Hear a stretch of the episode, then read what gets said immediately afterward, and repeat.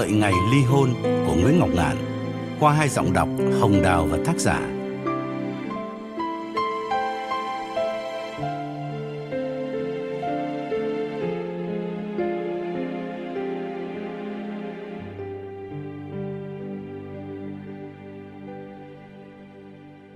Đán gấp cuốn sổ nhỏ cẩn thận nhét sâu trong học tủ, rồi quăng cây bút trên mặt bàn. Anh Toan đứng dậy ra cửa thì có người gọi. Thoáng thấy số phone của vợ, Đán liếc nhìn đồng hồ trên tường và giật mình vì không ngờ đã gần một giờ trưa. Hóa ra anh ngồi tính toán sổ sách tài chánh đã cả mấy tiếng đồng hồ mà không để ý. Đoán là vợ rủ đi ăn trưa như thường lệ. Đán nhấc phone lên và nói ngay. Hồng hả? Chắc là bữa nay anh không đi ăn được đâu. Nhiều việc quá em đi một mình đi. Thật ra thì Đán có việc gì đâu. Chẳng qua anh đang bận tâm về tiền. Sợ ngồi bên vợ mà mặt cứ đăm chiêu thì vợ sẽ thắc mắc, nên anh thoái thác. Nhưng vợ anh vui vẻ đáp. Không không, anh không có phải đi đâu hết á. Anh đang ở văn phòng phải không? Em ăn trưa rồi. Em đang ở cái tiệm bakery mới mở đấy nè. Tuần trước em có nói với anh đó. Bánh của Pháp chính hiệu. Trời ơi, cái thứ nào cũng ngon tuyệt hết á. Nhất là baguette á. Ăn không cũng đủ ngon rồi. Bây giờ em em em mua cho anh một hộp nhé. Đủ các loại hết. Rồi à, em mang lại à, cho anh ăn thử nhé. Cà phê tiệm này cũng trời ơi đặc biệt lắm anh ơi. Hồng nói suýt xoa làm như mình ham ăn lắm. Kỳ thực Hồng ăn uống rất cẩn trọng. Mua hộp bánh hộp kẹo hoặc bất cứ gói thức ăn hay chai nước ngọt nào, Hồng cũng đọc thật kỹ xem lượng đường, lượng muối và số calorie chứa đựng trong đó là bao nhiêu. Trái cây và rau thì dứt khoát chỉ mua loại organic mà thôi. Đúng là đề phòng những căn bệnh nhà giàu. Người ở quê nhà kiếm ăn ngày hai bữa không nổi. Nhìn sang đây thấy người ta kiêng ăn, chắc sẽ tủi thân lắm. Hồng cũng biết thế, nhưng tuổi vừa bước qua con số 40, rất dễ lên cân, chưa kể còn có thể bị nguy cơ tiểu đường bởi chứng bệnh này càng ngày càng lan rộng tại Bắc Mỹ. Ngoài vấn đề kiêng khem ăn uống, Hồng còn quan tâm tối đa đến việc tập thể dục. Tập thường trực ở gym, chạy treadmill ở nhà, đi bộ quanh công viên, hễ leo cầu thang thì bước hai bậc một lần, vào parking thì tìm chỗ xa nhất để có cơ hội đi bộ. Thế mới biết muốn làm đẹp cũng phải trả giá khá gay go, mà việc đầu tiên là phải tự ép mình vào kỷ luật ăn uống, cưỡng lại sự thèm muốn của cơ thể. Nghe Hồng tả về các loại bánh Pháp, Đán hài lòng nói, à, anh đang ở văn phòng, em tới đi. Nhưng mà mua cả hộp bánh thì nhiều quá, ăn làm sao hết. Hồng nói nhanh. Có sao đâu anh, ăn không hết thì chia bớt cho chú Quảng vài cái. Chú thích mà bánh Pháp lắm đó. Tuần trước em nhớ em có mua một hộp cho chú. Trời ơi, chú ăn chú khen hoài à. Đán cúp phôn, lòng thấy nao nao cảm động. Hơn 20 năm chung sống, Hồng lúc nào cũng ân cần với anh như vậy. Hễ thấy có thứ gì ngon, đều nhớ ngay tới chồng. Nói chung thì đàn bà Việt Nam ai chả thế. Từ thủ Hàn Vi hai vợ chồng đán đặt chân lên Mỹ, trải qua những ngày nhọc nhằn có nhau, cho đến giờ này cơ sở thương mại tương đối đã vững vàng. Vợ chồng đán được coi là một trong những gia đình thành công trong cộng đồng. Riêng cá nhân Hồng còn đứng trong ban quản trị của một quỹ từ thiện có tên là Vietnamese Charity Fund, chuyên là quyên giúp đỡ trẻ mồ côi trong nước. Và ngày Chủ nhật Hồng tự nguyện dạy lớp Việt ngữ thêm một buổi. Bà cô của Hồng ở thành phố khác lâu lâu ghé thăm, thấy cháu gái sống sung túc, liền đưa ra một nhận xét rất đơn giản. Nói thật chứ, ừ, nói không tin cũng phải tin chứ cháu mà được như thế này là nhờ cháu siêng năng làm việc từ thiện, cho nên trời Phật mới trả công cho cháu đấy. Hồng cười đáp. Cô ơi, vợ chồng cháu gặp may chứ việc từ thiện cháu làm thì cứ như là muối bỏ biển chứ có thấm gì đâu. Ừ, nếu cứ như cô nói thì những người cống hiến hết cả đời cho chạy cùi, cho trẻ mồ côi, cho những người nghèo bên Phi Châu, rồi những người để lại cả gia tài bạc tỷ cho nhân loại, thì trời Phật biết trả ơn như thế nào cho nó đáng. Hai vợ chồng Đán hiện làm chủ một khu thương xá nhỏ, có tên là Tân Việt Plaza, gồm 22 unit cho thuê. Đán chỉ giữ lại unit đầu tiên, rộng rãi nhất ngay cổng chính ra vào, để Hồng dùng làm văn phòng chuyển tiền và cũng là nơi để những người thuê tiệm trong plaza tiện liên lạc với vợ chồng Đán khi cần. Không nợ không phải là Mỹ, Đán vẫn nhớ câu nói ấy, huống chi anh lại có máu liều, thích phiêu lưu mạo hiểm, nên càng ngày càng trải rộng các lĩnh vực đầu tư của mình. Mọi việc làm của Đán đều được Hồng ủng hộ vì anh chưa thất bại lần nào. Thậm chí 3 năm liền, Đán mua stock qua Internet cũng trúng lớn. Nói chung Đán gặp may nhiều, cho nên cả Hồng và chính Đán đều tưởng rằng Đán tính toán giỏi, nắm bắt thị trường chính xác. Và vì tin như vậy, Đán không giấu được thái độ phách lối kiêu kỳ, mỗi ngày một rõ nét hơn trong giao tế thường nhật. Bước sang thế kỷ mới, những năm đầu thiên niên kỷ 2000, thị trường địa ốc bỗng tăng vọt dù ai cũng biết là vô lý.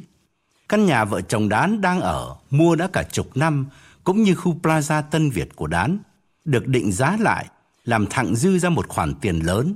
Đán ra ngân hàng ôm số tiền ấy về, đặt cọc mua lại cái hotel 3 sao tên là Diamond của người chủ Đại Hàn, nằm ở vị trí rất tốt, ngay đầu xa lộ, gồm 36 phòng mà ít có ngày nào bị bỏ trống, nhất là vào mùa hè. Lúc Đán định mua hotel, Hồng sợ quá mấy lần bảo Đán. Thôi thôi, anh ơi, em em thấy không có nên đâu. Mình bỏ ra một số vốn quá lớn để kinh doanh một cái thứ mà mà mà mình chưa có kinh nghiệm nào hết á. Em thấy là nếu mà muốn đầu tư thì thiếu gì cách đầu tư, chứ còn khách sạn thì nó phiêu lưu lắm. Dĩ nhiên Đán vẫn cứ tiến bước. Khuyên một người thất bại đã khó, huống chi khuyên một người đang thành công. Đời nào họ nghe. Và quả nhiên, Đán đã đi đúng đường.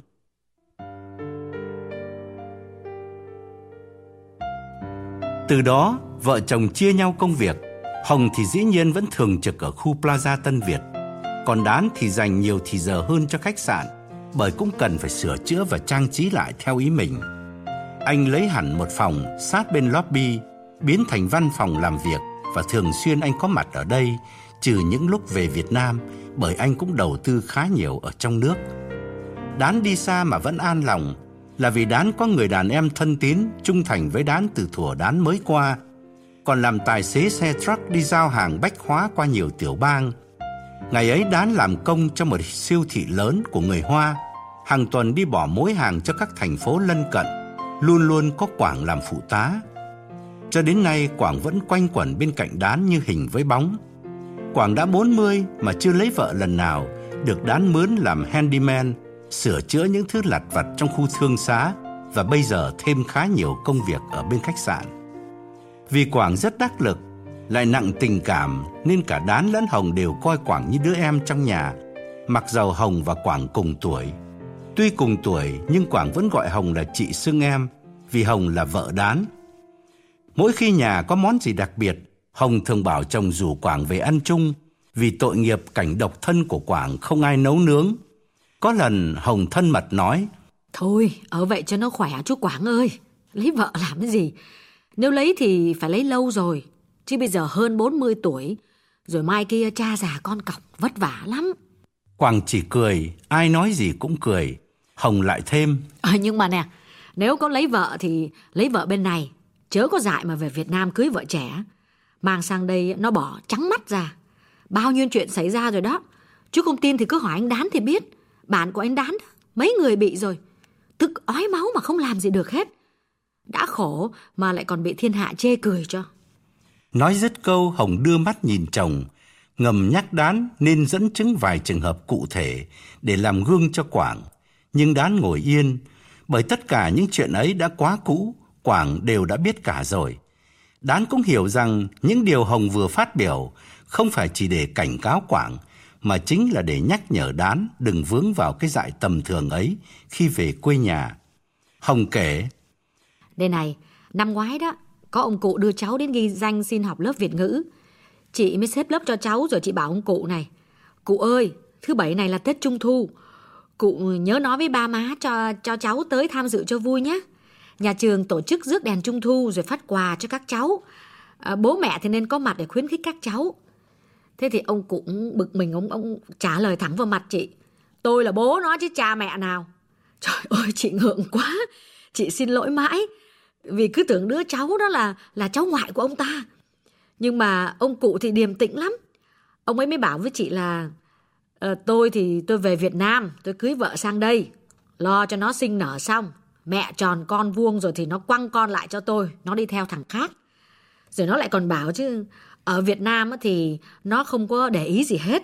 Nhưng mà sang tới Mỹ thì nó mới phát hiện là Tôi già quá, đi bên cạnh nó không xứng. Nghe xong câu chuyện, Quảng thở dài nhìn ra cửa sổ, lòng thấy nao nao tội nghiệp. Mặc dầu chuyện ấy diễn ra cũng bình thường, nhan nhản khắp nơi. Riêng đán thì đã phải nghe vợ kể cả chục lần rồi, nên không có ý kiến gì, chỉ yên lặng, khoáng ly trà xanh mới pha. Một phút sau đán ngẩng lên ngậm ngùi bảo Quảng. Thực ra thì ông ấy có già lắm đâu mà kêu là cụ. Ông Tuân chứ ai? Trước đây ông làm janitor, quét dọn trường uh, County High School. Nhưng mà về Việt Nam tán gái thì ông lại xưng ông là hiệu trưởng. Ông ấy mới hơn 60 thôi. Nhưng bây giờ đó thì vợ bỏ thành ra công nhận là ông già sọm hẳn đi. Vì là gà trống nuôi con mà. Hồng chen vào. Gà trống già nuôi con. Chỉ tội là tội cho đứa bé thôi. Ở với bố thì làm sao mà bằng ở với mẹ. Nhất là ông bố lại quá già. Chán đời. Đán giải thích thêm với Quảng. Lúc mới lãnh vợ qua thì ông ấy trẻ trung lắm. Anh có gặp một hai lần ở tiệm ăn. Ông ấy mới già đây thôi. Hồng tiếp lời chồng. Nhưng mà em nghe người ta nói là là là đau là đau thế này này là ông á bây giờ đó cứ gặp cái thằng kép mới của vợ hoài. Cứ lâu lâu á nó lại đưa vợ ông về thăm con. Rồi nó cứ tỉnh bơ nó vào nó ngồi chờ, chờ đã rồi thăm con đã nó lại chở vợ ông ấy đi. Ông ấy tức quá ông ấy bảo thôi kêu cô vợ là mang con về nhà nuôi đi thì thằng kép lại nói là nó không thích con nít. Nó nói là nó chỉ thích mẹ chứ nó không có thích con. Cho đến giờ phút này, Hồng vẫn tin rằng đán về Việt Nam, mà không sa ngã là do những lời cảnh cáo cụ thể của Hồng thường xuyên bơm vào tai chồng. Và vì tin như thế, Hồng cứ nói hoài, dù đán đã chán ngấy cái đề tài cổ lỗ ấy.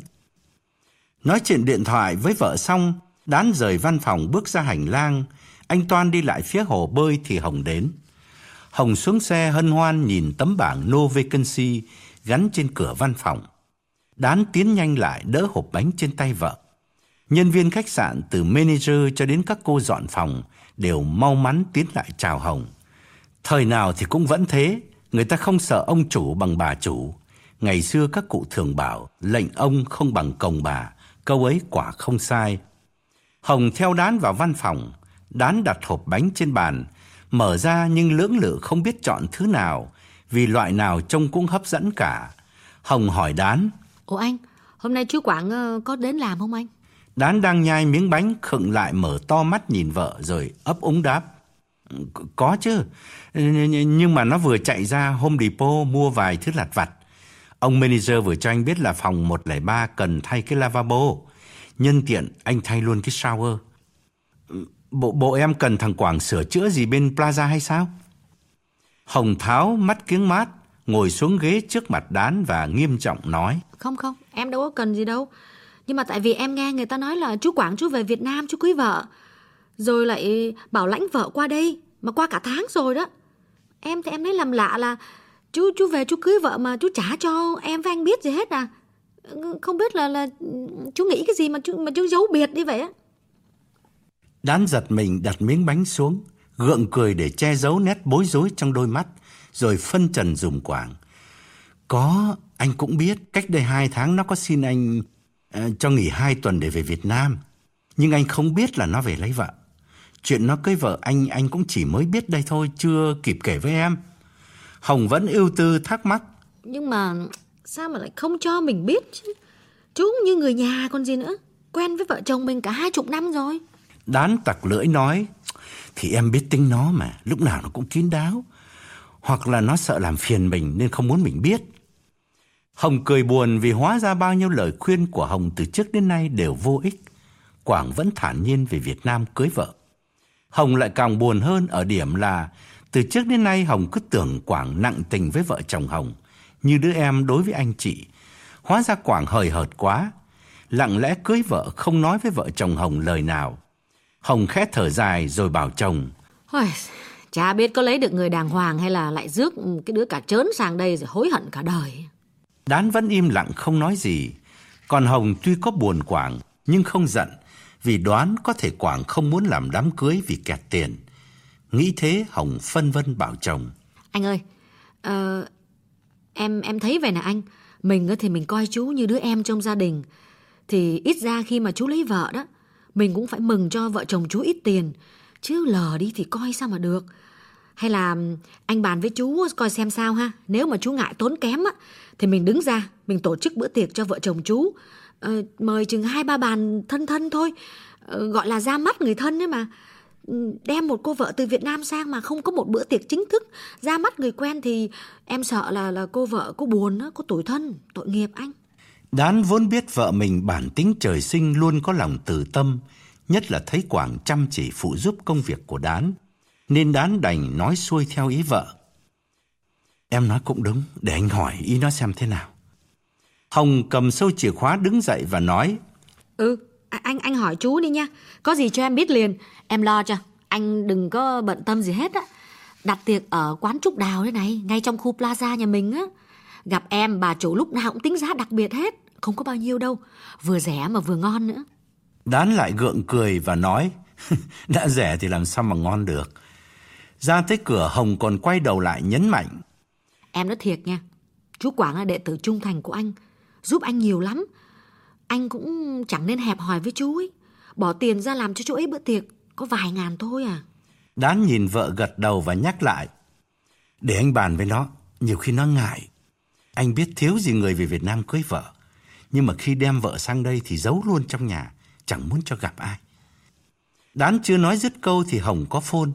Bên văn phòng chuyển tiền kêu Hồng về gấp vì có mấy người khách quen đang chờ. Trạm chuyển tiền của Hồng tuy chỉ là chi nhánh đại diện cho một công ty lớn, nhưng số khách hàng thường trực của Hồng rất đông. Vốn không có tính liều như đán, Hồng làm việc rất minh bạch, sổ sách rõ ràng. Những năm gần đây, các trạm chuyển tiền thường bị nghi ngờ làm dịch vụ rửa tiền.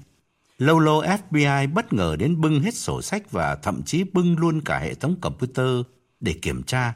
Cho nên lúc nào Hồng cũng phải cảnh giác, nhận gửi cho ai món tiền dù lớn dù nhỏ cũng đều ghi biên nhận rõ ràng và điền các form theo yêu cầu của chính quyền. Thành ra khách hàng rất tin tưởng ở Hồng. Hồng cúp phone rồi lặng lẽ bước nhanh ra sân. Hồng vừa đi khỏi đán khép cửa rồi quay vào ngồi phịch xuống ghế, thừ người suy nghĩ. Việc Quảng về Việt Nam cưới vợ rồi bảo lãnh vợ qua đây là điều có thật. Nhưng Quảng giấu kỹ lắm, chỉ một mình đán biết mà thôi. Chả hiểu tại sao vợ đán cũng hay chuyện này. Chỉ một mình đán biết là bởi vì Quảng về nước lấy vợ, nhưng không phải lấy cho Quảng, mà lấy cho đán. Nói cách khác, vì đán đang có vợ là Hồng, tạm thời không thể cưới người khác được, nên đán chỉ thị Quảng về làm hôn thú, rồi bưng người yêu của đán sang Mỹ rồi. Đó là cái máu liều bẩm sinh của đán, liều từ lãnh vực thị trường lan sang cả lãnh vực tình cảm.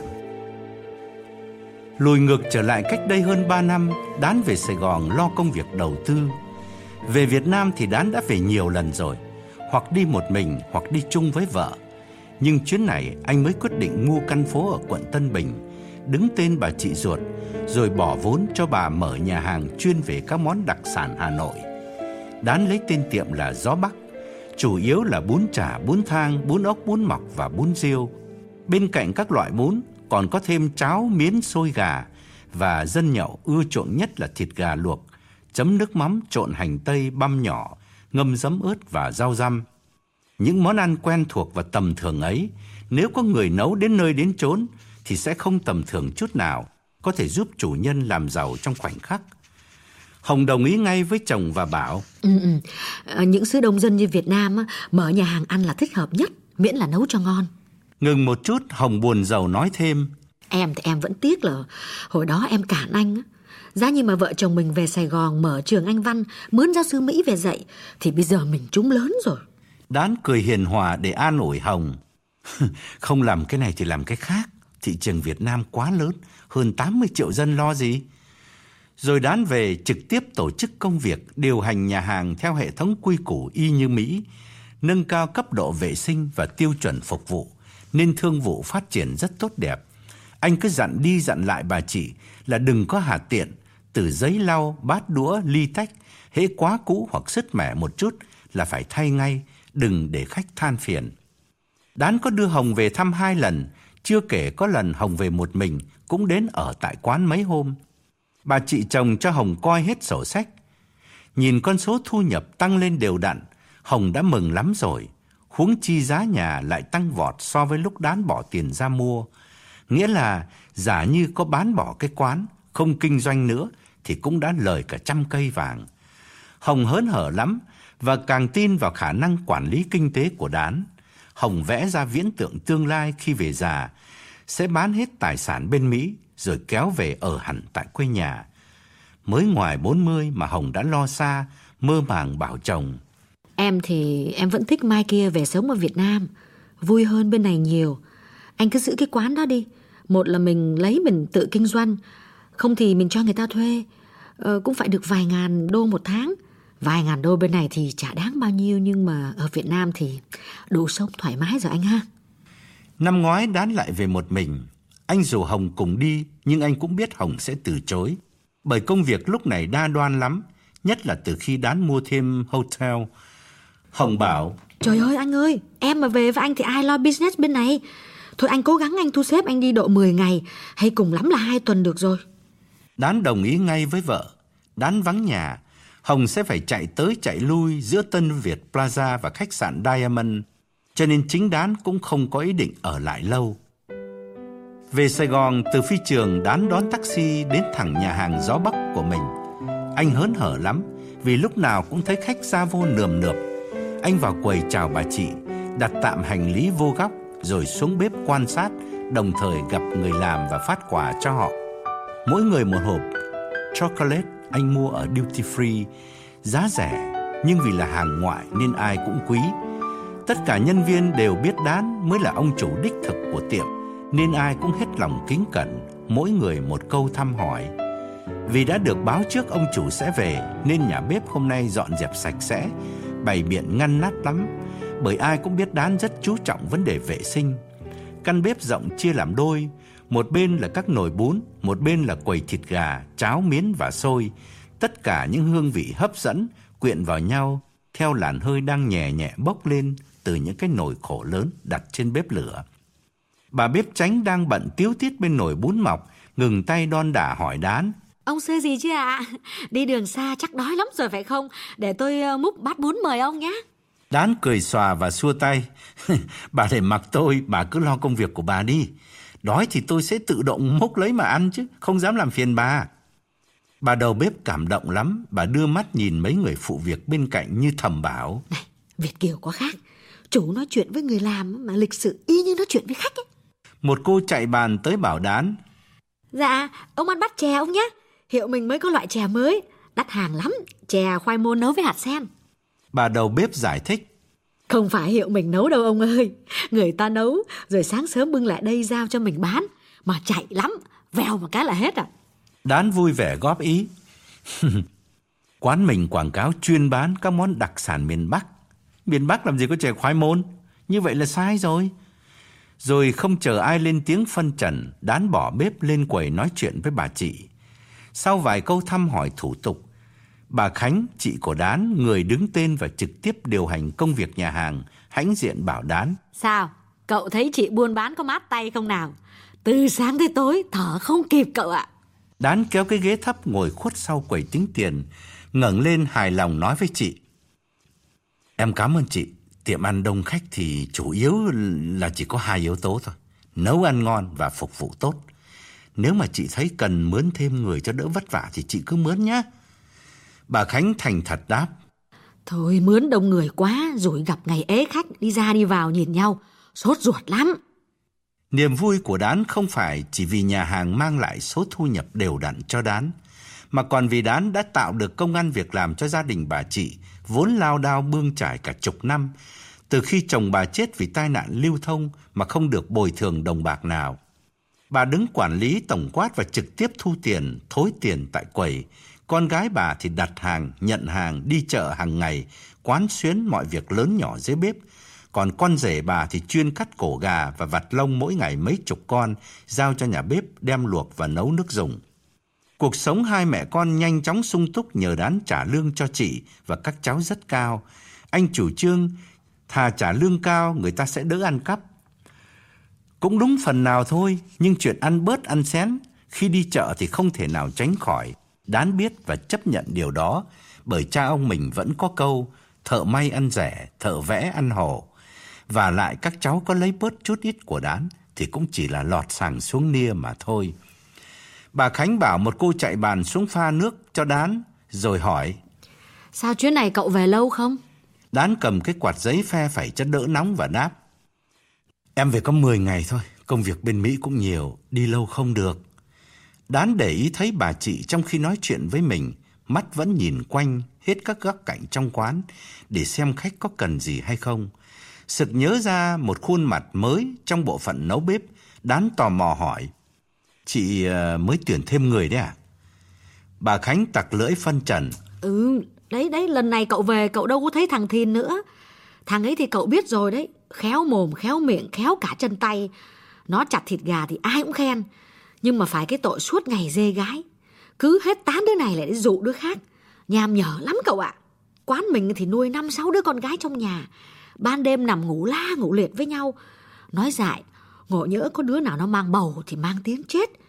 Chị chị cũng cảnh cáo nó mấy lần rồi mà nó vẫn không chừa. Thế cách đây hai tháng này, chị tìm được người mới, lập tức chị tống cổ thằng Thìn đi ngay cho khuất mắt.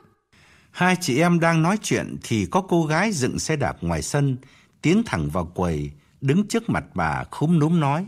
Ừ, thưa bà, ở, ở đây có, có có cần người làm không ạ? Nghe cô gái ngỏ lời xin việc, Đán đang ngồi tò mò đứng ngay dậy để nhìn mặt. Cô mặc quần jean, áo sơ mi trắng bỏ ngoài, dáng cao thon nhỏ, tóc ngắn và khuôn mặt tuy rất tỉnh thành nhưng vẫn có nét ngây thơ.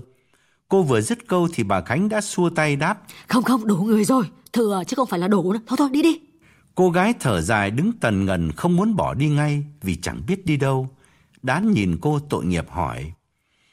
Um, thế cô đã làm ở đâu chưa? Cô cô tới đây xin việc um, nhưng là cô xin việc gì? Cô nấu bếp hay là chạy bàn? Bà Khánh quay lại bảo Đán. Thôi cậu ơi, ngày nào mà chả có người đến xin việc. Có hôm cậu cả chục đứa tới á. Mình không cần thì thôi. Làm gì mà hỏi cho mất thì giờ cậu. Rồi bà nhắc lại với cô gái. Thôi, đi chỗ khác mà xin. Ở đây thừa người rồi. Cô gái không quan tâm đến lời xua đuổi của bà Khánh. Cô nhìn Đán và dè dặt đáp. À, dạ, em em xin chân chạy bàn. Em em chưa có làm ở đâu hết. À, nhưng mà em em sẽ cố gắng. Em em vừa mới tốt nghiệp đại học nhưng mà không có tìm được việc làm. Em xin xin ông bà giúp đỡ. Cô nói giọng Bắc thuần túy, có lẽ là người Hà Nội vào tìm học ở trong Nam. Nghe cô gọi là ông bà, đán nhìn chị rồi cười giới thiệu. Đây là bà chị của tôi, chủ quán này này. Còn tôi thì mới ở Mỹ về thăm nhà. À, hiện nay quán đủ người rồi, nhưng mà cô cứ để lại à, số phone, khi cần tôi sẽ phone ngay cho cô. Trên quầy có sẵn một sấp giấy trắng nhỏ, bằng một phần tư cuốn vở để các cô chạy bàn nhận order của khách. Cô gái lấy một tờ hứng hờ viết số điện thoại vào đó rồi bỏ lại trên quầy. Cô cúi đầu cảm ơn Đán và quay đi. Nhưng ra đến sân, cô lại quay vào và nói với Đán. Um, dạ, dạ, thưa ông, um, việc việc gì cũng được hết. Không cứ là chạy bàn, nấu cơm hàng ngày em cũng nấu được. Hễ có bất cứ việc gì, xin ông chiếu cố đến em. Đán mỉm cười gật đầu. Anh buồn cười vì cô gái gọi Đán là ông mà lại xưng em, nghe rất chướng tai. Anh nói, vâng cô cứ về đi, tôi không quên đâu, hễ có chỗ trống là là tôi sẽ ưu tiên cho cô. Cô gái đi rồi, bà Khánh bảo Đán. Cậu ở Mỹ cậu lịch sự quen rồi, chứ chị ngày nào cũng gặp cả mấy đứa đến xin việc á. Hơi đâu mà nói chuyện với chúng nó không biết. Nhiều đứa nó dai như đỉa, đuổi không đi, mất thì giờ. Cậu lại còn bảo nó để lại số phone nữa, sách việc. Đán cũng biết thế, xã hội nghèo đói thường làm con người ta trở nên nhẫn tâm, ít tình cảm. Đôi khi nói năng rất cọc cằn, đó là cái khác biệt rất rõ nét giữa người quốc nội và hải ngoại. Anh bảo bà chị, hàng ngày chị biết bao nhiêu là việc, tại sao không thuê người đứng két? Chị cứ chôn chân sau cái quầy tính tiền này làm gì cho nó mệt. Bà Khánh hừ một tiếng và gạt đi ngay. Trời, chớ có dại cậu ơi. tụ tiền của mình mà lại đi giao cho người khác à? Thì chả mấy chốc mà đóng cửa tiệm. Đồng tiền nó liền khúc ruột. Người dưng nước lã, tin thế nào được cậu? Đán chỉ cười. Dĩ nhiên anh biết rõ thói quen, lối sống và cách suy nghĩ khác biệt giữa quốc nội và hải ngoại. Cho nên những điều bà chị khuyên anh đều rất thực tế. Mà nếu về sống bên này, anh cũng sẽ xử sự như vậy. Anh nhắc lại chuyện cô gái vừa đến xin việc và bảo Đằng nào mình cũng từ chối Nhưng nói một tiếng cho người ta vui Mình có mất gì đâu. Đán nán lại quán một lúc rồi trở về khách sạn. Cũng nằm ngay trên cùng một con đường, chỉ cách tiệm ăn khoảng vài trăm mét. Lần nào về Đán cũng mướn hotel gần tiệm để đi lại cho tiện. Mặc dù khách sạn này chỉ thuộc loại trung bình, thua cả cái hotel Diamond bên Mỹ của Đán. Thấy anh xách hành lý đứng dậy, bà chị bảo. Um, cậu ơi, cậu cậu có có phải đi đâu thì thì cứ đi đi nhá. Ờ, độ khoảng 8 giờ tối á, vãn khách thì cậu quay lại đây. chị cũng có vài việc cần phải bàn với cậu đây. Tuy nói là tối mới bàn, nhưng bà chỉ ngay sang phía hàng xóm bên tay mặt và nói. Đây này, cái cái cái cái căn nhà mà sát cạnh quán mình đây này, của ông bà Phú đang muốn bán đó. Họ chưa có cắm bảng mà chưa đăng báo, chưa có nói trai hết á. Nhưng mà à, bà Phú bao nói ngầm riêng với chị thôi. Chị định gọi điện sang cho cậu thì may quá cậu lại về. Nếu mà uh, thật tình mà nói là cậu mà mua được nhà bà Phú rồi mình nới rộng cái quán mình ra thì đẹp lắm. Nhà bên ấy bề ngang 4 mét 6 tương đương bằng cái căn này này. Đán hăm hở nói nếu mua được cái căn sát bên cạnh thì tốt quá. Mình sẽ đập vách giữa ra. Hai hồi nhập một. Nhưng mà liệu liệu có đủ khách không chị? Quán rộng mà ế khách thì thì chán chết. Trời ơi, cậu ơi, ngày thường thì nói thật nha, có hôm đông hôm vắng. Nhưng mà thứ bảy chủ nhật thì chả hôm nào mà đủ chỗ ngồi cả. Khách cứ đến rồi lại phải bỏ đi vì không muốn chờ đợi. Đán mừng rỡ nói, vâng, weekend mà đông khách là được rồi. Thôi thôi, thế thì em em chạy về khách sạn nghỉ một chút rồi tối nay em quay lại, chị dẫn em sang gặp họ xem thế nào. Thực lòng Đán vẫn tin đầu tư ở Việt Nam thì không có gì bằng nhà đất, bởi cứ nhìn mức dân số gia tăng quá nhanh trong mấy chục năm qua, thì rồi tất đất sẽ thành tất vàng như cổ nhân đã nói. Người đẻ thêm chứ đất có bao giờ đẻ thêm. Tối nay anh sẽ cùng bà chị coi lại hết sổ sách, xem thu nhập của quán gió Bắc như thế nào trong thời gian qua. Có nên cắt bớt vốn bên Mỹ để tăng cường đầu tư bên này hay không? Chẳng hạn anh có thể bán bỏ cái khách sạn rồi ôm tiền về đây nếu xét thấy bên này có lợi hơn bên Mỹ. Về tới khách sạn, đán quăng vali trên giường rồi lao ngay vào phòng tắm. Mồ hôi ướt đầm đìa trên mặt và sau lưng làm anh rất khó chịu. Anh cần tắm ngay một cái, thay quần áo, rồi đi tìm thú giải sầu. Về Việt Nam nhiều lần, Đán đã có sẵn những địa chỉ ăn chơi mà dù bận đến đâu anh cũng không thể bỏ qua. Những cụ già gần đất xa trời về đây còn không nhịn được huống chi là Đán, chưa đến 50. Đán mỉm cười, đứng trước gương, cạo râu nhẵn nhụi, rồi vào nằm ngâm mình trong bồn nước ấm, nhắm mắt lại thưởng thức. Khoảng 20 phút sau từ buồng tắm, cuốn tấm khăn bước ra, đán xịt nước hoa quanh cổ và trước ngực, rồi thay bộ đồ mới loại vải mỏng màu sáng mặc mùa hè. Đán sẽ đi tắm hơi, làm massage, cắt tóc gội đầu ở những địa chỉ đặc biệt mà lần nào về Đán cũng ghé ngang. Ở những chỗ đó Đán là thượng khách được các tiếp viên hết lòng phục vụ vì Đán luôn luôn chi tiền rộng rãi. Thay đồ xong, Đán gấp bộ đồ cũ chua loét mồ hôi, đường trường mà anh vừa cởi ra để đem bỏ giặt. Tình cờ Đán moi trong túi quần thấy có mảnh giấy nhỏ. Anh đăm đăm cúi xuống và sực nhớ ra cô gái Bắc Kỳ lúc nãy đã đến quán gió Bắc xin việc. Cô tên là Dung, ghi rõ trên mảnh giấy bên cạnh số phone di động. Tự dưng Đán mỉm cười vu vơ, đứng chải đầu Đán phân vân một lúc rồi quyết định gọi cho cô. Thật ra thì Đán cũng có lòng thương người, thấy cô bước vào xin việc giữa trưa nắng. Mồ hôi loang loáng hai bên mái tóc làm Đán mỏi lòng, nhưng dĩ nhiên lòng thương người của Đán chỉ đặt vào những cô gái có nhan sắc mà thôi. Chứ nếu xấu thì dù có khổ đến đâu, Đán cũng chẳng bao giờ quan tâm. Huống chi Đán lại thấy cô có vẻ đang ở trong tình trạng quá cần việc làm, xin chân chạy bàn mà khẩn khoản đi ra đi vào hai ba lần. Từ buồng tắm, Đán bước ra lấy cell phone và ngồi xuống mép giường. Đán phone cho Dung chỉ vì một chút xúc động đối với cô gái Hà Nội hoàn toàn xa lạ. Cú phone ấy, chính Đán cũng không ngờ sẽ là khúc rẽ lớn lao đưa Đán vào một chuyện tình cuồng nhiệt ở Việt Nam mà đời Đán chưa gặp phải từ thuở mới lớn đến nay, nghĩa là trước khi gặp Dung, anh chưa phản bội vợ bao giờ. Phản bội hiểu theo nghĩa gắn bó bền chặt và tốn tiền tốn bạc vì một người con gái khác, chứ về nước để ăn chơi qua đường thì Đán có thua kém bất cứ người đàn ông nào đâu, nhất là khi anh không thiếu tiền. Đán run run ấn số rồi hồi hộp chờ đợi Mặc dầu Đán lúc nào cũng tự tin về vóc dáng trẻ trung cũng như sự thành công của mình, Việt kiều như Đán không phải là dễ kiếm. Lúc ấy Dung vừa đạp xe về đến nhà, tức là nhà bà Hậu, nơi Dung trọ học 4 năm. Bà Hậu là em của bố Dung, còn ở ngoài Hà Nội. Sau năm 75, bà lấy chồng trong Sài Gòn và định cư luôn cho tới bây giờ. Hôm ấy bà đang ngồi nhặt gạo ngoài hiên, thấy Dung về, ngẩng lên khinh khỉnh nhìn cháu và hỏi. Có được việc gì không? Câu hỏi quen thuộc và câu trả lời vẫn như mọi ngày. Ừ, cháu đi mỏi cả chân rồi, chả được việc gì cô ạ. Bà Hậu đã đoán trước như thế nên cúi xuống thở dài. Nhà bà chật trội cho Dung tá túc 4 năm trời, lũ con bà bực mình lắm rồi. Bà chỉ mong Dung có việc làm để dọn ra cho cả nhà nhẹ thở. Dung Toan xuống bếp nấu cơm chiều cho cả nhà thì đán phôn. Cô ngạc nhiên thấy số điện thoại lạ, nhưng cũng vội nhấc lên xem ai gọi. Cô vừa nói alo thì đầu dây bên kia đán dịu dàng hỏi. Cô Dung phải không ạ? Dung nhíu mày ngơ ngác hỏi lại. À, vâng, Dung đây. À, ai gọi tôi đấy? Đán nói chậm như giảng bài. À, tôi là Đán ở quán Gió Bắc. Lúc nãy cô vừa đến xin việc. Dung giật mình ngơ ngác. Lúc ở quán Gió Bắc, nghe Đán bảo cô ghi lại số phone.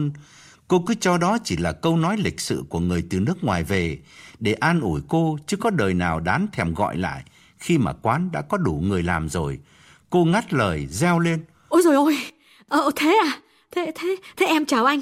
Em em cảm ơn anh, anh gọi cho em. À, có có chỗ làm cho em rồi hả anh?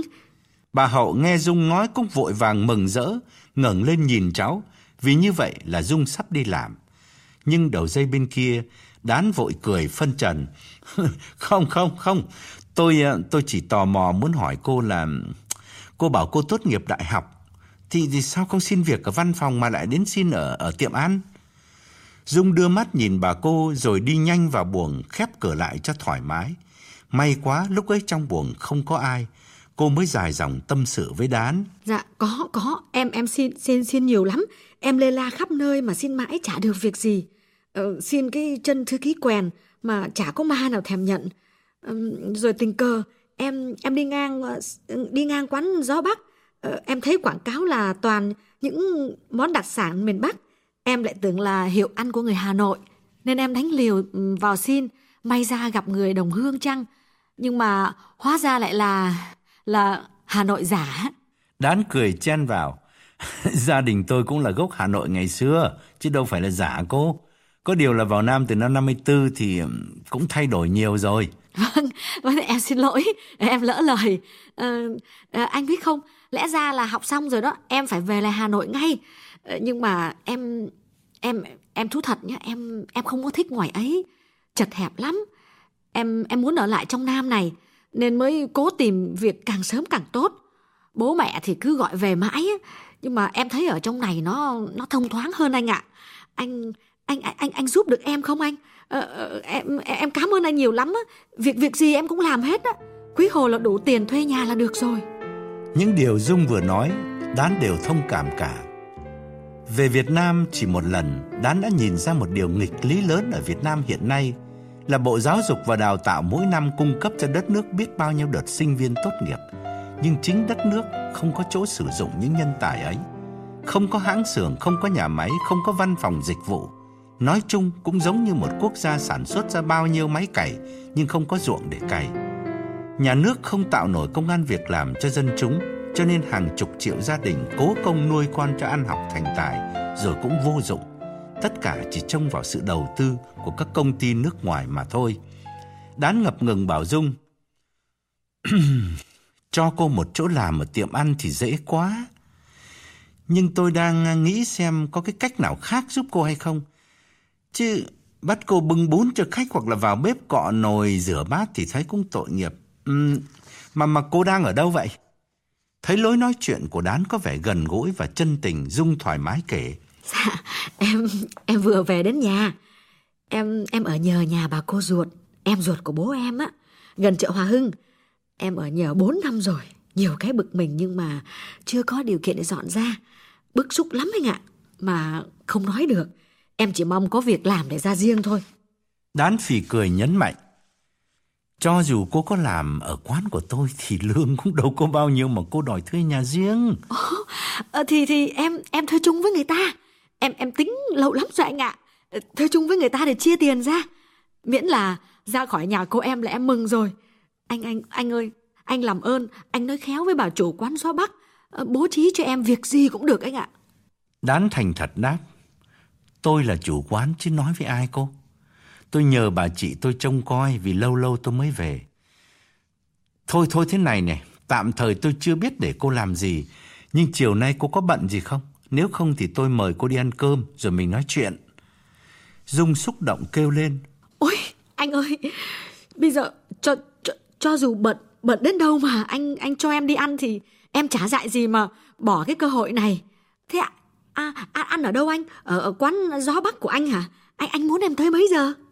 Đán lắc đầu vì thấy con bé này ngây ngô quá. Nó hoàn toàn tin rằng Đán muốn gặp nó chỉ để bố trí công việc cho nó làm. Nên nó mới hẹn ngay tại quán. Nhưng đã nói, cô đừng lại quán gió bác, Quán nhà tôi ăn nhiều quá rồi, tối nay tôi muốn thay đổi. À, cô cho tôi địa chỉ đi, rồi 7 giờ tôi ghé ngang đón cô. Dung hết sức hồi hộp, nghĩ đến chiều nay được đi ăn ngon, rồi ngày mai có thể có việc làm. Dung cảm động bảo. Ôi anh ơi, nhà em vào sâu trong hẻm lắm. Số địa chỉ tám chín cái xuyệt lận, khó tìm lắm.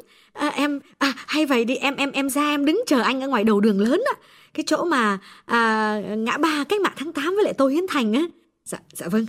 Đúng đúng đúng, đúng bảy giờ em sẽ có mặt ở đấy. Nhưng anh anh còn còn anh còn nhớ mặt em không? Cẩn thận chứ anh đón nhầm người khác thì bỏ em đứng đó chờ thì khổ thân em lắm đấy. Đán để ý thấy một điều rõ rệt là lúc đầu Dung nói chuyện với anh còn rất dè dặt, có phần khúm núm vì đang nộp đơn xin việc. Nhưng càng lúc cô càng thoải mái và thân tình hơn như đã quen đán từ lâu. Anh vui vẻ đáp, tôi không nhầm đâu, gặp cô một lần ở quán tôi đã không quên được cô rồi. Dung trầm giọng nhận xét. anh sống ở nước ngoài lâu rồi mà nói tiếng Việt vẫn khéo quá nhỉ? Đó là buổi hẹn đầu tiên và bất ngờ ngoài dự trù của đán. Anh cứ tưởng anh chỉ gặp Dung dù đi ăn cho có bạn những ngày trống trải ở Sài Gòn và cùng lắm lôi kéo được Dung lên giường một đêm chăn gối qua đường rồi chia tay giống như bao nhiêu gặp gỡ trước đây. Nhưng hóa ra anh bị tiếng sét ái tình quá mãnh liệt, không dứt bỏ được. Khởi đầu chỉ là thích lối nói chuyện của Dung, tuy là con gái Bắc chính gốc nhưng không màu mè khách sáo đến độ giả dối. Đôi khi cô còn để lộ nét ngây thơ của một người ít từng trải. Rồi từ yêu cái này dẫn tới cái khác Đán thấy Dung có sức lôi cuốn lạ lùng Mặc dầu Dung không phải là người đẹp sắc sảo hay lộng lẫy Cô chỉ có cái dáng dễ nhìn và lối nói chuyện đầm thắm mà thôi. Nhưng bấy nhiêu cũng đủ làm đán mê mệt rồi. Liên tiếp hai tuần lễ Ngày nào hai người cũng gặp nhau Gặp ngoài đường, ở quán ăn, trong shopping, trong phòng trà Và nhiều nhất là trong khách sạn.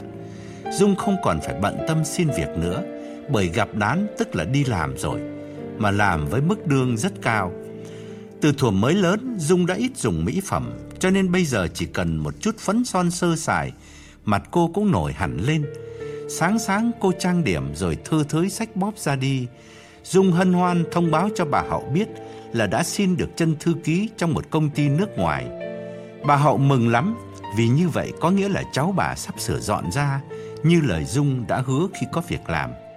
Bà mừng đến nỗi không để ý đến một điều rất hiển nhiên là cháu bà chỉ làm thư ký, lại chưa lãnh tháng lương đầu tiên, mà tiền đâu sắm sửa một loạt toàn quần áo thời trang rất đẹp. Đã thế, ngày ngày đi làm, Dung cũng không còn đạp xe nữa, thản nhiên vẫy taxi đưa đi đón về. Sang tuần lễ thứ hai, con gái lớn của bà Hậu là Hợp, cũng cỡ tuổi Dung, nhìn Dung ngớ mắt quá, mới thì thầm với mẹ đặt dấu hỏi về cách tiêu xài của Dung.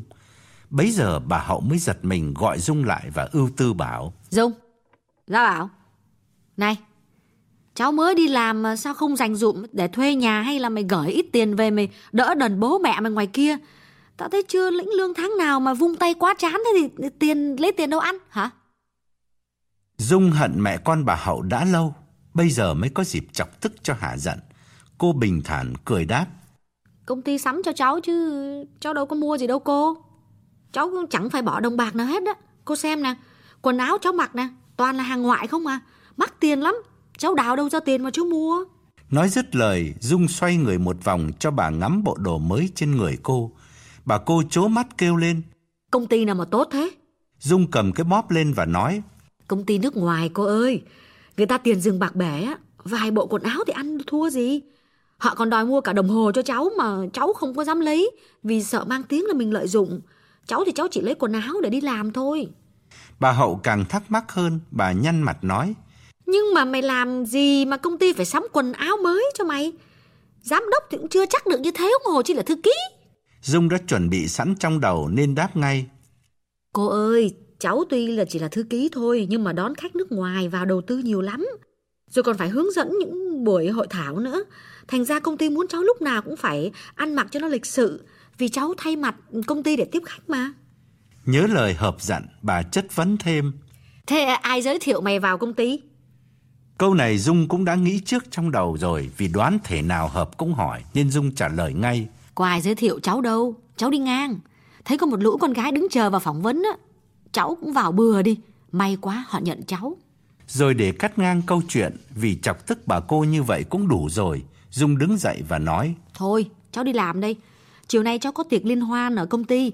Chắc phải hơn 10 giờ cháu mới về. Cô đừng có để phần cơm cháu nha. Dứt lời Dung bước nhanh ra đường đứng đón taxi đi làm. Dung đi làm có nghĩa là chạy thẳng lại khách sạn nơi đáng đang nằm chờ. Thế là lại thêm một ngày rong chơi quên đời. Chỉ có điều là Dung vẫn còn tự giới hạn mình, dứt khoát không ngủ qua đêm với đán. Cô nói đi làm tức là sáng đi chiều về, thỉnh thoảng nán lại họp công ty thì trễ lắm là 10 giờ đêm cô đã có mặt ở nhà bà cô rồi, cho nên cả nhà vẫn tưởng Dung đi làm thật. Trong lúc Dung vắng nhà, bà Hậu và Hợp thường ngồi bên nhau, đặt ra rất nhiều thắc mắc về sự thay đổi đột ngột của Dung mấy ngày gần đây về mặt tài chính. Những lời phân giải của Dung dĩ nhiên không thuyết phục nổi hai mẹ con, nhất là Hợp. Hợp uất ức bảo mẹ. Con nói thiệt với mẹ, chị nói láo á. Con học chung với chị nè, chị con biết chứ. Tiếng Anh còn rớt hơn con nữa. Công ty nào mà tiếp khách cho cho tiếp khách nước ngoài, lại còn quần áo nữa. Làm gì có công ty nào sắm quần sắm áo cho nhân viên. Họa trang chỉ có tiếp viên hàng không mới có đồng phục, mà chỉ may bằng vải thường thôi à. Bà mẹ ngắt lời. Nhưng mà công ty không sắm cho nó thì nó đào đâu ra tiền mà nó khuân những thứ đấy về, nó đi ăn cướp à? Hợp đã có thành kiến sẵn trong đầu nên đáp ngay. Con thì con đoán à, chị vớ được đại gia nào nhận làm vợ bé. Con gái bây giờ lao vào con đường ấy nhiều lắm mẹ ơi. Bà Hậu cũng biết cái phong trào ăn chơi hiện nay của những ông nhà giàu vung tiền bao gái trẻ. Nhưng bà lắc đầu chủ quan bảo. Trời ơi tao biết mà, đại gia thì 10 thằng như một. Toàn bỏ tiền nuôi người mẫu thời trang với hoa hậu thôi à. Chứ tầm thường như con Dung, người ta mù sao mà nuôi nó. Hợp rất hả dạ vì mẹ mình cũng thấy Dung tầm thường như chính Hợp thường đánh giá. Nhưng cô làm bộ rộng lượng bênh vực. Mẹ nói vậy chứ, chị Dung cũng thuộc loại đẹp chứ đâu có đến nỗi nào đâu. Mẹ nhớ ông Thuần bán củi ở đầu ngõ nhà mình không? Ông ấy xem phim bỗng dưng muốn khóc. Rồi mỗi lần mà gặp chị Dung đi ngang á, ông ấy gọi chị Dung là Tăng Thanh Hà. Bà mẹ lắc đầu bình phẩm. Rồi ơi, cái lão Thuần này nó dở người thì mày nói làm cái gì? Con Dung nó gầy tông gầy teo như con cò mà bảo nó đẹp là đẹp làm sao? Con gái thì phải có da có thịt, non nói với phúc hậu. Gầy như cái que thì suốt đời người ta chê là ốm đói chứ đẹp đẽ gì. Hợp sung sướng vì chính cô thuộc loại người tròn trịa. Từ nay Hợp không thấy mình mập nữa mà đổi sang thành phúc hậu. Cô kết luận. Thôi được rồi, để con theo dõi vài hôm coi. Thế nào cũng phát hiện được là chị ấy làm cái gì. Bà Hậu ngẫm nghĩ một chút rồi lại thêm. Mày bảo là nó là gái bao của đại gia. Chắc chả phải đâu con ơi. Vì nó có đi đêm bao giờ đâu. Đại gia nào nuôi gái mà tối nào cũng cho về nhà ngủ mày. Hợp thấy mẹ có lý. Cái chi tiết nhỏ ấy Hợp không nghĩ ra. Từ đó hai mẹ con không bàn bạc về Dung nữa. Mặc dầu trong lòng vẫn liên tục thắc mắc. Nói gì thì nói, trong thâm sâu Hợp cũng thấy tủi thân vì tự dưng thua kém hẳn Dung. Con gái ai mà chẳng bị lôi cuốn bởi thời trang, những bộ đồ đẹp, những đôi giày và bóp ví hàng hiệu. Tất cả những thứ hấp dẫn đó, bỗng dưng giờ này Hợp nhìn thấy hàng ngày trên người Dung, mà rõ ràng Dung thay đổi thường xuyên, nghĩa là mỗi ngày đổi một kiểu. Như thế thì nguồn tiền từ đâu cung cấp cho Dung phải thâm hậu lắm. Điều đó làm Hợp tò mò, muốn phăng ra manh mối, bởi Hợp không bao giờ tin là Dung có khả năng xuất sắc đến độ được công ty nước ngoài trọng đãi. Cổ nhân thường bảo ngày vui qua mau, với Đán và Dung thì phải nói là qua quá mau. Trước khi lên đường về nước, visa Hồng cấp cho Đán chỉ có hai tuần. Mà lúc ấy chính Đán cũng đâu có muốn ở lại Việt Nam lâu bởi công việc bên Mỹ đang rất bể bộn. Bây giờ gặp Dung tình hình hoàn toàn đổi khác, không thể dứt áo ra đi dễ dàng được. Một hôm hai người đang nằm bên nhau trong khách sạn thì bỗng Dung trào nước mắt và dưng dưng nói: Anh đi rồi thì em sẽ xa sao đây? Cả tuần nay em nói với cô em là em đi làm. Rồi mai kia anh về Mỹ thì em đi đâu? Chả lẽ cả ngày cứ cứ lang thang ngoài đường rồi đến tối mới mò về hay sao? Đán nén tiếng thở dài vội kéo tấm chăn mỏng phủ kín lên người Dung vì không nên để một người đàn bà khóc lúc không mặc quần áo.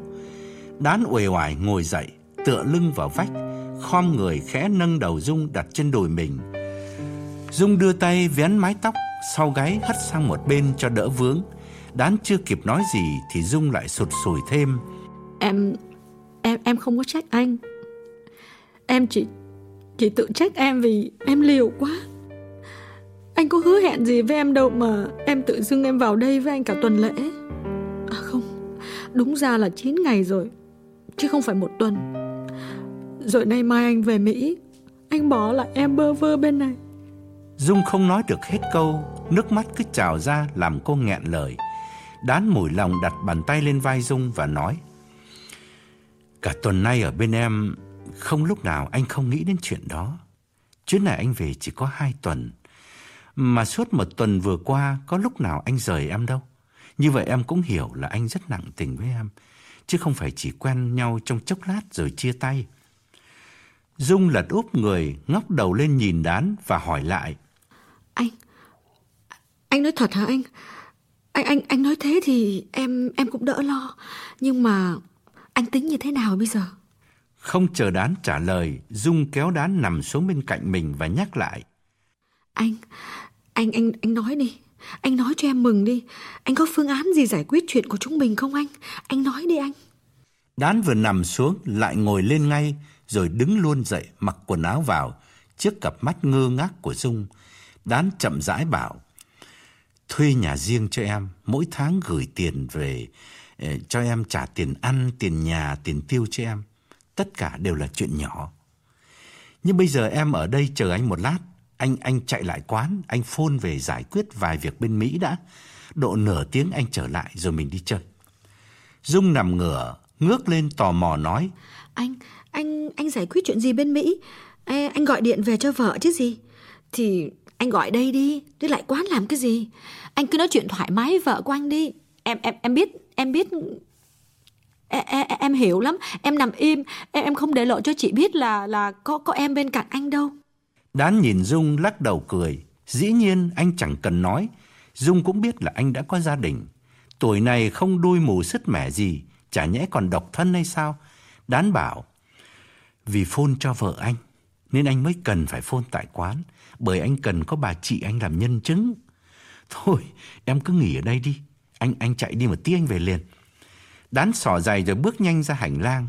Trước khách sạn có mấy chiếc xe ôm chờ sẵn. Đán leo lên một cái và bảo tài xế phóng về hướng quán gió Bắc. Quán đang đón đợt khách ăn sáng khá đông. Bà Khánh đứng trong quầy chờ đán vừa vào tới. Lên tiếng ngay. Sao rồi? Công việc của cậu tới đâu rồi? Xong cả chưa? Đán có công việc gì đâu mà xong. Cả tuần nay anh dành hết thì giờ cho Dung, nhưng phải nói dối bà chị là ra Vũng Tàu mua đất vì có tin tập đoàn tư bản nước ngoài sắp vào mở casino rất lớn ở Bà Rịa. Giá đất vùng đó thể nào cũng tăng vọt. Lỡ xạo thì đán phải xạo luôn. Anh đáp, Ôi, chưa đâu vào đâu cả chị ạ, chắc em lại phải đi chuyến nữa đây. Rồi đán vào hẳn phía trong, đứng bên cạnh chị nhấc phone ấn số và bảo chị, em gọi cho nhà em, nhân tiện à, chị hỏi thăm nó một câu cho nó vui chị nhé. Bà Khánh vui vẻ gật đầu, đán áp ống nghe vào tai, đôi mắt đăm chiêu chờ đợi. Nghe tiếng Hồng bên kia, anh nói, Em hả? Anh đây. Bên ấy có gì lạ không em? Đầu dây bên kia Hồng nói, Không không, mọi chuyện đều bình thường hết á. Từ hôm anh đi tới giờ, khách sạn trời, không có bị trống ngày nào hết. Sáng nào trên đường đi ra văn phòng, em cũng tạt qua bên đó. Đán dịu giọng nói, um, anh về đây mới có mấy hôm mà nóng ruột quá. Chỉ muốn quay về Mỹ càng sớm càng tốt. Um, anh đang ở quán với chị Khánh. Quán thì đông em, quán thì lúc nào cũng đông khách lắm. Anh gọi em là vì có cái chuyện này, là cái căn nhà sát vách với quán của mình, nhà bà Phú em có còn nhớ không? Bà ấy đang muốn bán. Chị Khánh bàn với anh là nên mua căn đó để nới rộng thêm cái quán gió bắc của mình. Cơ hội ngàn năm một thủa, không thể bỏ lỡ được em ạ. Anh với chị Khánh có sang nói chuyện rồi. Thành ra anh phải um, anh phải đổi vé máy bay ở lại thêm độ 2 tuần nữa, lo cho nó xong cái việc này đi, chứ sợ người khác người ta giành mất. À, với lại anh cũng cũng cần ra Vũng Tàu coi lại cái mấy lô đất ngoài xem thế nào. Hồng ngắt lời đán. Được rồi anh, cần ở lại thì anh cứ ở, miễn là lo xong công việc đi. Bên này mọi chuyện yên ổn hết á. Em cần gì thì đã có chú Quảng rồi. Đán che giấu niềm vui bảo Hồng. Em ơi, chị Khánh muốn nói chuyện với em một chút này. Đán trao phone cho bà chị và thở phào khoan khoái vì Hồng không hề phản đối việc anh nán lại thêm hai tuần. Rõ ràng là nhờ cái uy tín mà Đán đã tạo được trong quá khứ, khiến vợ lúc nào cũng tin anh là người chồng trung thủy. Niềm vui đến chan hòa đúng như mọi tính toán của Đán. Anh bảo bà chị, bây giờ em lại phải chạy đi ngay. Em sang Phú Mỹ Hưng thăm người bạn cũ. Bà Khánh chố mắt nhìn Đán. Phú Mỹ Hưng à? Ôi rồi Phú Mỹ Hưng là khu nhà giàu á. Chị lại nghe bảo nhà nào cũng đẹp hết, có căn cả cả mấy triệu đô la Mỹ. E em quen ai bên đấy? Đán nói đại cho qua chuyện. À, có ông bạn em ở bên ấy mở em à, về mở công ty xuất nhập khẩu. Bà Khánh níu kéo. Ôi nhưng mà đi đâu thì cũng ăn bát bún đã chứ. Chuyến này cậu về cậu cứ cuống cả lên à. Chả ăn được cái bữa cơm nào với chị với các cháu. Chúng nó mong cậu lắm đấy. Đán gượng cười. em cũng biết em có lỗi với chị, nhưng mà chị cho em khất vải hôm nữa. Thể nào em cũng phải đưa các cháu đi ăn tiệm. Rồi đán bước nhanh ra cổng. Đón taxi trở về khách sạn.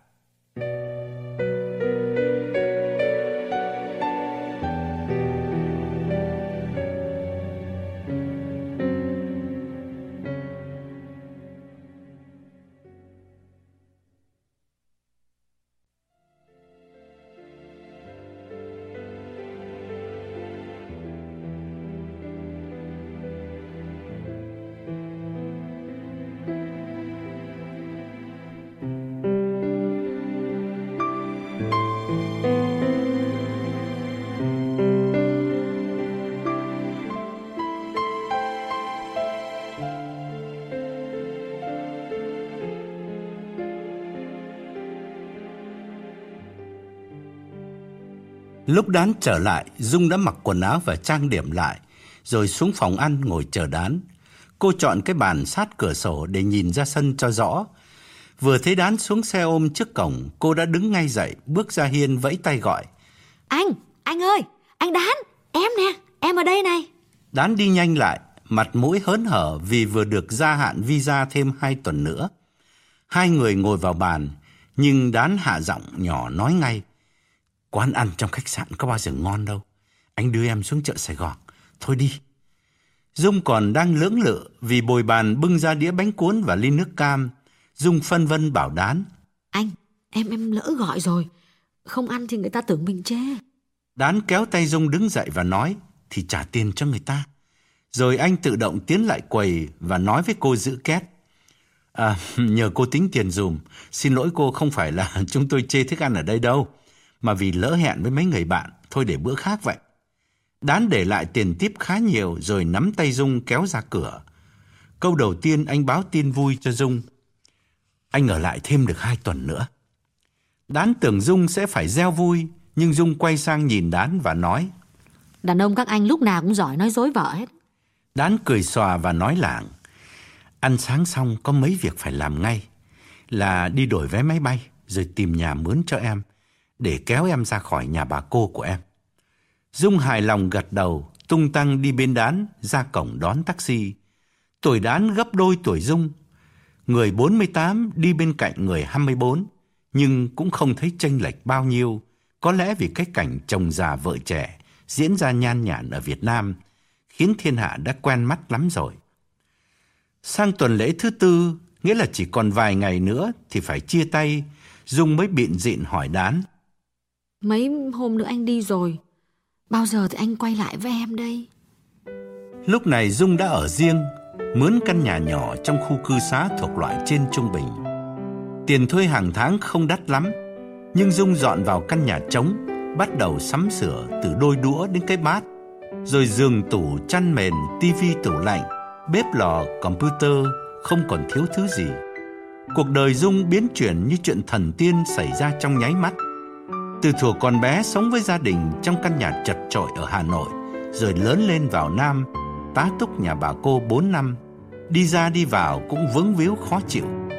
Bà Hậu và nhất là cái hợp cứ vào lườm ra nguyết làm Dung thường xuyên bực mình mà không biết giải quyết cách nào.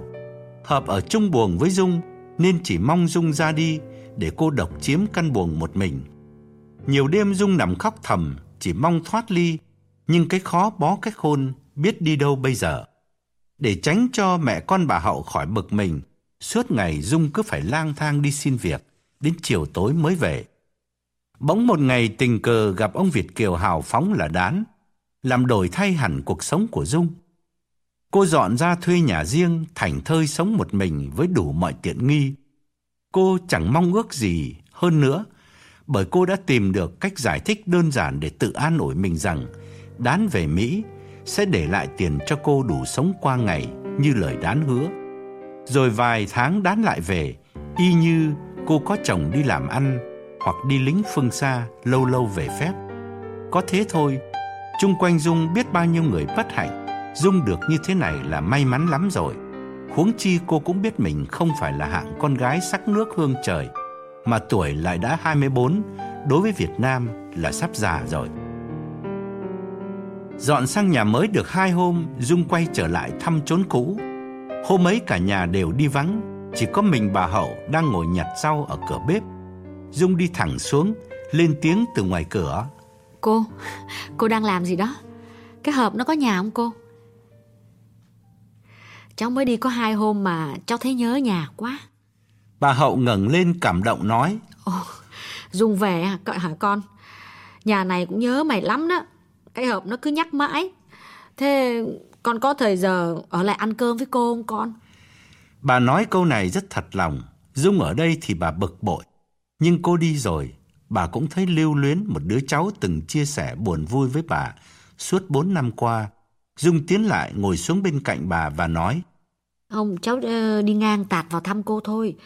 Cháu phải đi ngay bây giờ, không ở lại ăn cơm được đâu. Rồi Dung móc bóp lấy ra ba tờ giấy 100 đô Mỹ rúi vào tay bà và bảo Nè, uh, công ty mới thưởng cho cháu nhờ cháu công tác tốt. Cháu biếu cô một tí gọi là của ít lòng nhiều để cô ăn quà. Bà Hậu chố mắt nhìn ba tờ trăm đô không biết tiền giả hay tiền thật. Mà Dung dám nhét vào tay bà. Bà kêu lên. Chết! Sao, sao cho cô nhiều thế này? Để bà khỏi đưa đẩy khách sáo, Dung đứng dậy và từ giã. Thôi, cháu cháu đi làm bây giờ đi cô. Ờ, cho cháu gửi lời thăm cả nhà nhé. Cô nhớ bảo là cái hộp nó nó gọi di động cho cháu. Dứt lời, Dung đi nhanh ra cửa, hài lòng vì phần nào đã trả ơn được người kêu mang mình bốn năm qua. Vừa trả ơn mà cũng vừa trả hận.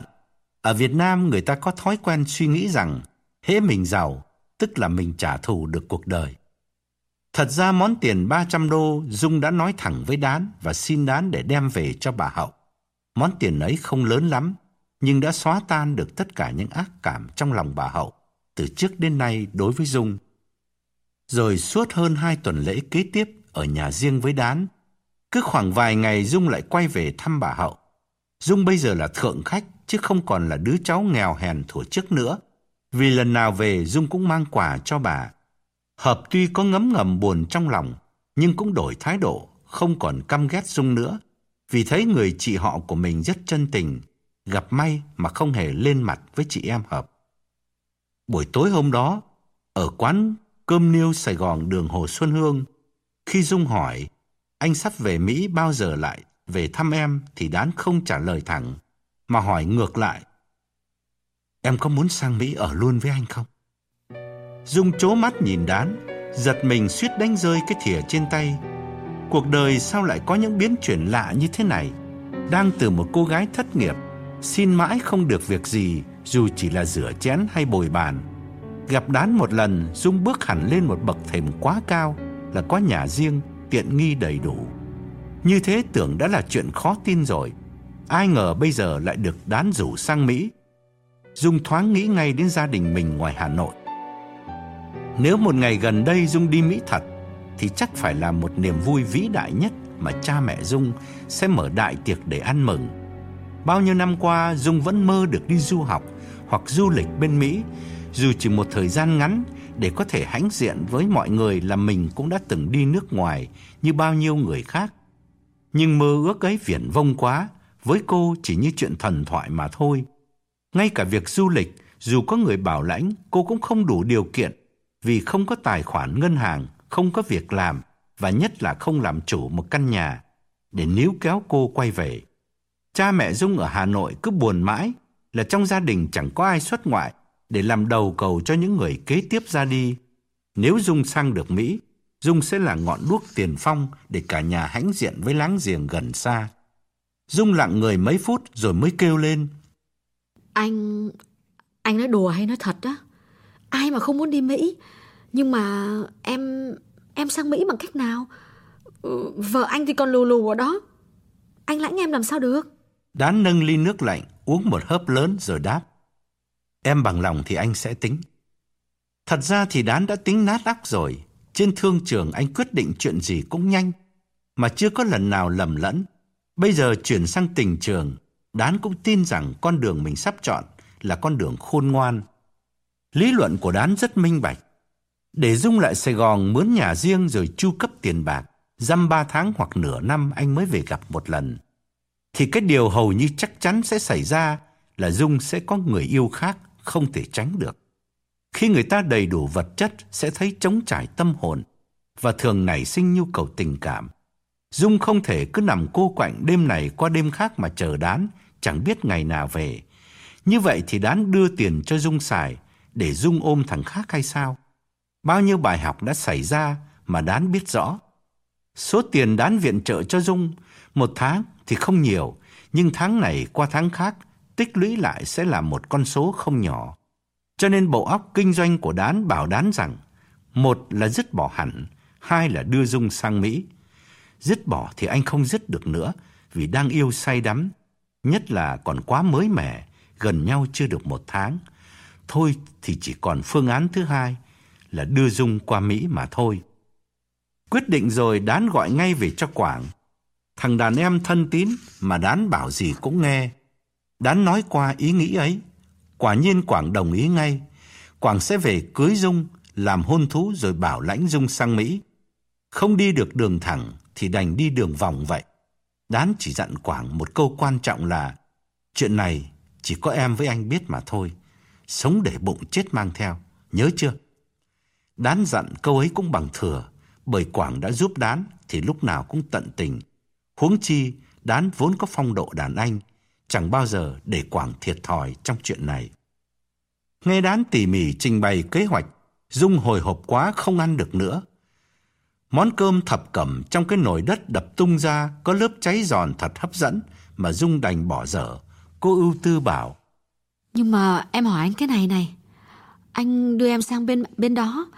Nhớ rồi anh đổi ý anh không chịu ly dị vợ. Để anh lấy em. Rồi thì em cứ bơ vơ một mình hay sao? Đán muốn phì cười mà không cười nổi. Lần đầu tiên anh chố mắt nhìn Dung, tự hỏi con bé này đầu óc ngây thơ thật, hay là quá sành sỏi mà giả bộ đóng kịch. Bởi ở vào cương vị của Dung, không có cô gái nào sẽ hỏi câu ngớ ngẩn đó. Kế hoạch đán sắp thực hiện là một cuộc phiêu lưu mà đán nắm dao đằng lưỡi, cũng giống như đầu tư vào loại chứng khoán không có gì chắc ăn. Đán thiệt thòi chứ Dung có mất gì đâu. Anh thở mạnh rồi bảo Dung. Để đưa em sang Mỹ, anh phải nhờ vả và mang ơn thằng đàn em của anh là Quảng. Anh phải trả nó 30.000 đô, bởi nó đang độc thân bỗng dưng thành người có vợ. Rồi anh sẽ phải mua nhà, mua xe cho em, lo cho em đi học lại. Nếu anh không có ý định chung sống với em, thì anh chi ra cái số tiền đó để làm gì? Ngừng lại một chút cho Dung thấm ý rồi đán tiếp. Mà giả như vì một lý do nào đó anh không, anh đổi ý, anh không ly dị vợ để lấy em, thì em cũng vẫn được một món lời quá lớn là đang ở Việt Nam, có người về bưng qua Mỹ. Như vậy chưa đủ hay sao? Những lời trần tình tỉ mỉ và tha thiết của Đán không làm Dung thay đổi thái độ. Cô buồn giàu bảo. Em biết, em biết đành rằng là ai cũng muốn đi Mỹ hết á. Nhưng mà em muốn sang Mỹ là để sống với anh. Chứ không thì đã chắc là có gì có vui ở bên Mỹ đâu. Cho nên mà nếu anh không hứa là anh sẽ lấy em thì thả em ở bên này còn hơn. Câu nói bất ngờ của Dung làm Đán khựng lại vì cảm động. Anh nhìn Dung chưa biết nói gì thì Dung lại thêm. Anh biết không, em em suy nghĩ nhiều lắm. Đời em thì không có dễ gì gặp được một người như anh. Em em muốn sống trọn đời với anh. Vậy anh suy nghĩ kỹ đi. Nếu mà anh dứt khoát là anh sẽ lấy em, thì anh lo cho em sang Mỹ. Còn không thì không thì thôi anh à. Đến nước này thì Đán hoàn toàn siêu lòng, vì anh không ngờ Dung cũng yêu anh tha thiết như anh đang yêu Dung. Yêu thật chứ không phải chỉ lợi dụng để đi Mỹ. Đán xúc động nói. Thôi khỏi bàn gì nữa. Anh sẽ tiến hành ngay việc bảo lãnh em sang Mỹ. Anh sẽ ly dị vợ rồi chính thức cưới em. Đán đang nói dở câu thì có tiếng điện thoại. Anh thò tay vào túi ngực, lấy cái phone ra và vội vàng đặt ngón tay lên miệng, làm hiệu bảo Dung im lặng, vì đầu dây bên kia là vợ Đán. Anh cố lấy giọng bình tĩnh để nói chuyện với Hồng. Hello, em hả? Có gì, có gì lạ không em? Hồng vui vẻ đáp. À không anh ơi, mọi chuyện bên đây bình thường lắm. Em gọi là nhắc anh là vài hôm nữa anh về á, nhớ mang cho em một ít sách báo nha. Bánh kẹo thì khỏi, cần nhất là mấy tờ tạp chí về phụ nữ hoặc là về thời trang, điện ảnh á. À, em để trong văn phòng cho khách coi, khách thích coi cái loại đó lắm. Đán ân cần hỏi thêm, em coi lại đi xem có cần gì nữa thì cho anh biết. Hồng đáp nhanh. Không, không cần gì hết. Thứ gì bên Mỹ cũng có rồi. Em chỉ cần báo thôi, cho khách đọc á mà. Chú Quảng bảo là ngày mai anh về, chú sẽ ra đón anh ngoài phi trường á. Nhưng mà em nói thôi, em sẽ đi đón anh, để chú nhà chú làm việc. Thôi, anh nhé, nhớ mua báo về cho em á. Bye. Cúp phun rồi, đán nén tiếng thở dài nhìn Dung. Nhưng Dung cũng cúi đầu không nói gì. Thoáng trong giây lát, cả hai cùng thấy mặc cảm vì thông đồng phạm tội. Nhưng rồi đán lại gạt ngay đi để bàn tiếp đề tài dở dang. Anh chậm rãi giải thích. Em nghe anh dặn cái này này. Thủ tục bảo lãnh rất đơn giản nếu mình làm đúng luật. Có thể chỉ 3 tháng là xong. À, thằng em của anh là Quảng sẽ nộp đơn bảo lãnh em theo diện hôn thê. Em sẽ được sứ quán Mỹ bên này phỏng vấn rồi khám sức khỏe. Điều quan trọng là em và thằng Quảng phải thống nhất những điểm căn bản vì họ sẽ phỏng vấn riêng từng người. Nếu mà chống đánh xuôi kèn thổi ngược, họ nghi là hỏng đấy. Chẳng hạn họ hỏi em lần đầu gặp nhau ở đâu, em và thằng Quảng phải trả lời giống nhau. Đại khái nó như thế. Dung gật đầu rồi hỏi Đán. Anh bảo lãnh bao nhiêu người rồi mà sao dành thế? Đán phì cười vì con bé này cứ có cái tật hay phang ngang, đôi khi nói lạc đề. Anh dặn tiếp. Chuyến này về anh sẽ bàn kỹ với thằng Quảng. Mấy tháng nữa anh sẽ về cùng với nó để nó gặp em. Uhm, cũng có thể là nó về một mình nếu anh không về được. Trong khi chờ đợi, em với nó phải gọi phone cho nhau, viết thư cho nhau hoặc email qua lại vì khi phỏng vấn người ta đòi có bằng chứng quen nhau. Khi nó về đây, em nhớ chụp với nó càng nhiều hình càng tốt. Dung gật đầu cắt ngang. Em hiểu rồi. Tức là có nghĩa là mình cần chứng minh cho sứ quán Mỹ biết là em và anh Quảng có quen nhau và yêu nhau. Đán ngắt lời. Là vì có nhiều người làm hôn thú giả. Người bên Mỹ thì được tiền, người bên này thì được đi. Cho nên Mỹ bây giờ phỏng vấn kỹ lắm. Nhưng mà miễn nói sao cho ăn khớp với nhau là được. Thằng Quảng chưa có vợ bao giờ. Em chưa có chồng lần nào thì cũng dễ thôi. Dung tò mò hỏi thêm. Nhưng mà giả như là họ phát hiện ra những trường hợp làm hôn thú giả thì thì họ xử lý như thế nào anh? Đán đáp ngay. Người ở Việt Nam sang thì bị trục xuất về. Còn người bên Mỹ mà làm hôn thú giả để lấy tiền thì có thể là đi tù. Im lặng một lúc, Dung ngẩng lên hỏi Đán. Anh nè, ờ, cứ như anh nói thì chỉ có vài tháng nữa là em xong giấy tờ. Vậy chứ trước khi đi Mỹ đó, tất cả đồ đạc máy móc mà anh mới sắm cho em á, em em tặng hết cho bà cô em được không anh? Đán không ngờ Dung nặng tình cảm như vậy. Khi còn ở với gia đình bà cô thì bức xúc khó chịu. Mà chia tay rồi thì lại nhớ thương và vẫn mang ơn. Anh nói, em muốn cho ai thì cho, mấy thứ đó đâu có ôm theo sang Mỹ được. Nhưng mà em lo xa quá, cứ lo thủ tục giấy tờ đi đã. Dung phân trần. Không, em phải hỏi trước, vì em sợ lúc đó em không có gặp anh. Mà anh mà, mà mà nói như vậy thì là em em mừng lắm. Nhà cô em nghèo lắm anh ơi, thứ gì cũng cũ mềm mà. Chuyến này chắc là mừng như là trúng số vậy đó. Nhất là cái hộp. Thoáng trong giây lát, Đán cũng lấy làm tiếc. Giả như ngay lúc đầu Đán có ý định đưa Dung sang Mỹ, thì Đán mua sắm cho Dung quá nhiều đồ đạc máy móc làm chi cho tốn tiền. Chỉ cần cái giường ngủ, cái bếp lò để sống tạm vài tháng là đủ rồi. Thậm chí có thể ăn cơm tháng ngoài tiệm cũng còn được kia mà. Chẳng qua vì lúc thuê nhà cho Dung, Đán chưa nảy ra ý định đưa Dung sang Mỹ. Rồi lửa gần rơm, tình yêu gia tăng quá mãnh liệt, khiến anh mới nghĩ đến chuyện mạo hiểm này. Hết bốn tuần ở Sài Gòn, Đán trở về Mỹ. Anh dục Quảng xúc tiến ngay thủ tục bảo lãnh Dung. Dĩ nhiên, anh cũng thu xếp để Quảng về gặp Dung một lần. Chuyến ấy, Quảng đi một mình, vì ông manager của khách sạn Diamond bàn với Đán, nên chỉnh trang lại, sân trước, sân sau và bãi đậu xe của khách sạn.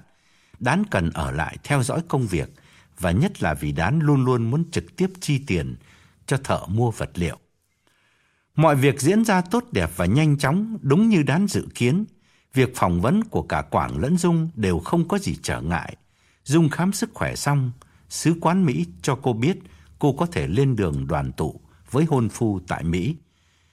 Gần đến ngày ra đi, Dung ghé lại nhà bà cô để chào tạm biệt. Lúc ấy là buổi chiều nhá nhem tối, cả nhà đang ngồi quanh chiếc bàn tròn ở sân sau, chuẩn bị ăn cơm. Từ khi Dung dọn ra riêng, rồi ghé thăm cho tiền, bà Hậu mỗi lần gặp lại không còn nhìn Dung như một đứa cháu tầm thường ngày xưa tá túc ở nhà bà nữa. Sự thay đổi bề ngoài từ quần áo đến cách trang điểm đều làm tăng giá trị của Dung lên rất nhiều trước mắt bà. Bà đang sới cơm, nghe tiếng Dung ngoài cửa, vội buông đũa đứng dậy vồn vã đi ra đón. Ồ Dung đây hả con? Thôi tiện bữa ngồi ăn luôn nhá. May quá, cô mới dọn ra, cả nhà chưa ai ăn hết. Hợp cũng đứng dậy, nhấc thêm cái ghế cho Dung đặt bên cạnh Hợp và nói. Chị Dung chứ ai đâu mà mẹ khách sáo.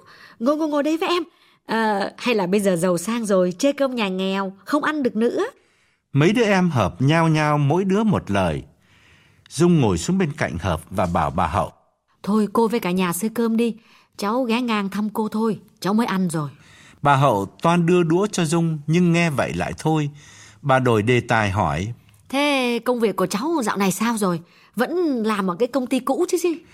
Dung chớp mắt mấy cái rồi hạ giọng tha thiết hơn. Um, hôm nay cháu đến cháu chào cô với cả nhà. Hợp đặt vội bát cơm, chố mắt nhìn Dung giật mình hỏi lại. Đi đâu mà chào? Chị về Hà Nội à? Dung nắm bàn tay Hợp, ngẩng đầu nói với bà Hậu. Cháu... cháu chào cô với cả nhà để đi Mỹ. Mấy mẹ con cùng kêu lên một tiếng, rồi lặng người nhìn Dung. Giây lâu Hợp mới hỏi. Đi... đi bao lâu? C -c công ty gửi chị đi tu nghiệp phải không? Dung lắc đầu nhìn Hợp rồi cười buồn. Tao lấy chồng bên Mỹ. Cả nhà lại ồ lên một tiếng rồi cùng mở to mắt nhìn lại Dung. Hợp nhíu mày tự hỏi. Chả nhẽ mới đi làm cho công ty nước ngoài có mấy tháng mà đã có người hỏi cưới rồi đem qua Mỹ. Nếu thế thì số Dung lạ lùng quá. Nghĩ vậy nhưng Hợp ngại nói ra. Bà Hậu hiếu kỳ hỏi. Thế cháu quen người ta bao nhiêu mà nhanh thế? Trời ơi hay là có người giới thiệu cho cháu Bố mẹ mày ngoài kia biết chưa? Sau câu hỏi dồn dập của bà Hậu Cả nhà cùng im lặng để chờ nghe câu trả lời của Dung Nhất là Hợp đang cần tìm hiểu. Bà Hậu bảo đứa con út đứng dậy lấy nước cho Dung Nhưng Dung gạt đi và chậm rãi nói. Chả giấu gì cô Cách đây mấy tháng có người giới thiệu cho cháu một người bên Mỹ. Về tận đây gặp cháu Anh tên là Quảng 40 tuổi Nhưng mà chưa có lập gia đình lần nào hết Bà Hậu tò mò ngắt lời. 40 thì còn trẻ quá. Thế thế, thế, thế anh ấy làm gì bên Mỹ? Dung cười thành thật. làm gì thì phải sang bên ấy mới biết được cô ơi. Việt Kiều về đây nổ lắm.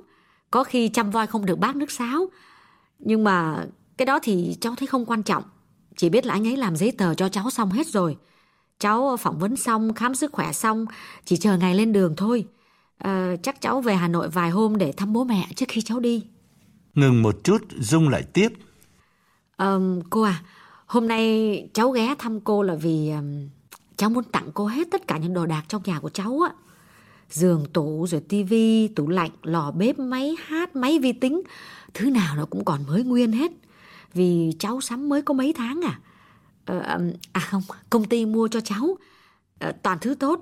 À, nếu mà cô không chê thì cô bảo cái hộp nó thuê xe tải đến mà trở về. Mấy đứa em hợp bấm nhau sáng mắt nhìn Dung. Bà Hậu cảm động quá rơm rớm nước mắt nói. Cô, cô cảm ơn cháu. Lúc nào cũng nhớ đến cô. Cháu sang Mỹ thì biết đến ngày nào cô với các em mới gặp lại được cháu đây. Thôi thì cô chúc cháu lên đường may mắn nhé. Dung không muốn nán lại vì sẽ phải trả lời quá nhiều câu hỏi tò mò các em đặt ra về việc Dung lấy chồng Việt Kiều.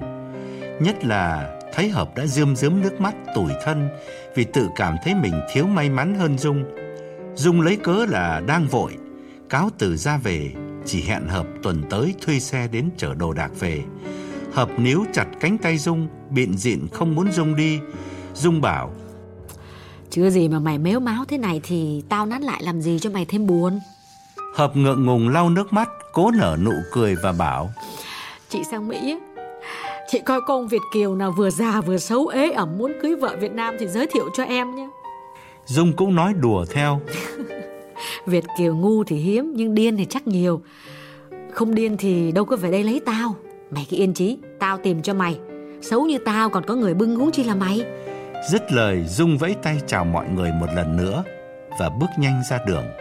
Cô nghĩ trong đầu, đây có lẽ là lần cuối cô trở lại căn nhà này.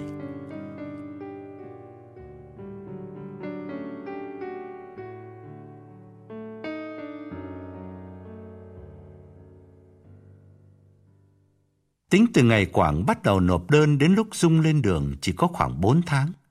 Cả Đán và Quảng không ai về đưa Dung qua. Nhưng hôm Dung tới thì cả Quảng và Đán đều ra phi trường đón. Hai người sốt ruột chờ Dung lấy hành lý và qua thủ tục di trú. Cả tiếng đồng hồ sau, Dung mới kéo vali ra. Cô tươi cười lên tiếng từ đằng xa. Ôi giời ơi, mấy cái ông hải quan này kiểm tra từng lý từng tí một. Sốt ruột quá, mất bao nhiêu lần thì giờ. Xa nhau mới hơn nửa năm mà Đán thấy như đã lâu lắm. Mặc dầu hàng ngày vẫn điện thoại, email hoặc text message cho nhau. Dung chạy lại ôm chầm lấy Đán, luôn miệng nói. Em nhớ anh quá, em nhớ anh quá mong, em mong đi từng ngày một để gặp anh. Quảng đứng bên cạnh, cười cười bảo Đán. Nhiệm vụ của em đến đây là chấm dứt, em giao chị Dung lại cho anh đấy. Rồi Quảng quay sang Dung nói, Chị bay đường xa có mệt không? Chúc mừng chị đến Mỹ, tôi với chị từ nay là đường ai nấy đi đấy nhá. Dung thành thật đáp. Dạ, cảm ơn anh nhiều. À, không có anh thì làm sao mà tôi sang đây được? Đán quay sang nhắc Quảng. Chưa xong đâu, đường ai nấy đi làm sao được. Mày nên nhớ rằng phải làm hôn thú trong vòng 90 ngày. Không là họ có quyền trục xuất uh, Dung về nước. Hôm nào mày đưa Dung ra tòa đô tránh ký giấy tờ cho nó đúng thủ tục đi. Quảng gật đầu rồi từ giã hai người bởi chẳng nên làm phiền đôi trẻ khi công tác của Quảng đã hoàn tất.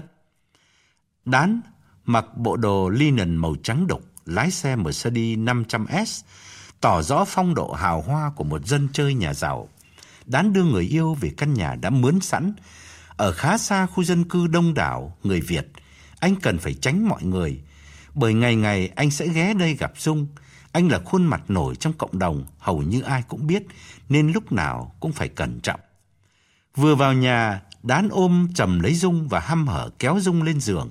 Nhưng Dung đẩy anh ra và nói Anh, cho em tắm cái đã. Ngồi máy bay lâu, người chua như giấm ạ. Rồi Dung đi quanh khắp nhà, nhìn ngắm giang sơn mới mẻ của mình. Hài lòng với tất cả những gì Đán đã sắm sửa cho cô. Dung nhớ đến cha mẹ ở Hà Nội, đến gia đình bà cô ở chợ Hòa Hưng. Và một lần nữa lại cảm ơn định mệnh kỳ diệu đã sắp đặt cho Dung những đổi thay bất ngờ trong cuộc đời. Từ đó Đán thường xuyên tranh thủ đến đưa Dung đi ăn hoặc đi shopping, nhưng bao giờ cũng cẩn thận, chọn những nơi thật xa, không để ai quen nhìn thấy. Anh thường bảo Dung, tạm thời em nên ít xuất hiện, càng tránh ra ngoài càng tốt, đừng để ai chú ý. Cho anh khoảng 6 tháng, anh sẽ ly dị, rồi đón em về công khai. Dung ưu tư hỏi. Nhưng mà nếu vợ anh không chịu ly dị thì sao? Dung hỏi thế thôi, chứ qua được đến đất Mỹ là mừng rồi, là thực hiện xong ước mơ rồi. Tuy nhiên đán tự tin đáp. Luật ly dị tiểu bang này đơn giản lắm. Họ gọi là no fault divorce. Muốn ly dị chỉ việc nộp đơn, không cần lý do. Sau 6 tháng dù người vợ hay chồng không bằng lòng thì việc ly dị đơn vương cũng vẫn thành. Em dáng kiên nhẫn chờ anh vài tháng nữa để anh thu xếp. Dung hài lòng gật đầu. Trước khi sang đây cô đã đồng ý với Đán như vậy rồi. Có gì mà phải vội vã. Dung nói. Thì em đâu có dục anh đâu. Trong khi chờ đợi, um, anh cho em đi học Anh văn được không anh? Đán hân hoan đáp thì chính anh cũng định như vậy đấy. Từ đó Dung sống ẩn mình trong căn nhà đầy đủ tiện nghi của Đán, suốt ngày coi tivi để tập nói tiếng Anh. Và niềm vui lớn của Dung là thường xuyên gọi về Việt Nam cho cha mẹ ở Hà Nội và nói chuyện viễn du với Hợp ở Sài Gòn. Đán và Quảng tính toán cẩn thận như thế mà mới có một tháng Hồng đã biết tin Quảng về Việt Nam lấy vợ rồi đưa sang đây. Quảng vốn rất kín miệng, chả hiểu tại sao Hồng biết. Chẳng những biết Hồng còn đòi tổ chức tiệc cưới cho Quảng, làm đán thẫn thờ.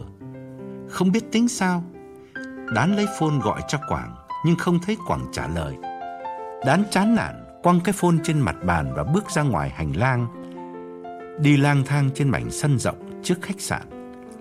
Thực ra thì lúc đán gọi, Quảng không chuyển đường dây vì đang nói chuyện với Hồng. Hồng từ khách sạn về đến văn phòng, gặp hai người khách quen chuyển một món tiền lớn về Việt Nam. Họ muốn đích thân Hồng nhận, chứ không chịu giao cho nhân viên của Hồng. Vừa xong việc, Hồng gọi ngay cho Quảng và bảo Chú Quảng, chị giận chú đó nha. Chú cưới vợ mà không cho anh chị biết phải không? Quảng giật mình choáng váng vì câu hỏi quá bất ngờ mà cả Đán lẫn Quảng không dự chủ trước nên không biết trả lời thế nào. Quảng cố chấn tĩnh, gượng cười hỏi lại. à, à, ai nói với chị là em mới cưới vợ? Hồng ngạc nhiên đáp. Ơ hay, chú muốn giấu cả chị vanh Đán luôn hả? Thôi nếu thế thì chị xin lỗi. Nhưng mà chị biết là chú mới về Việt Nam cưới vợ rồi lãnh qua đây nè. Còn biết vợ chú tên là Dung nữa. Tại vì chị với anh Đán coi chú như là em, như là người nhà nên chị mới hỏi. Chứ còn nếu chú giấu thì thôi, chị không có hỏi nữa đâu. Quảng lúng túng không biết tính sao, xác nhận hay không xác nhận. Quảng rất phân vân vì chưa tham khảo ý kiến của Đán. Dĩ nhiên là Quảng muốn giấu tất cả mọi người, bởi Dung đâu có phải là vợ Quảng. Nếu Dung thật sự là vợ Quảng thì có gì mà phải giấu. Nhưng giờ này thì muộn quá rồi bởi Hồng đã biết. Quảng ú ớ trả lời.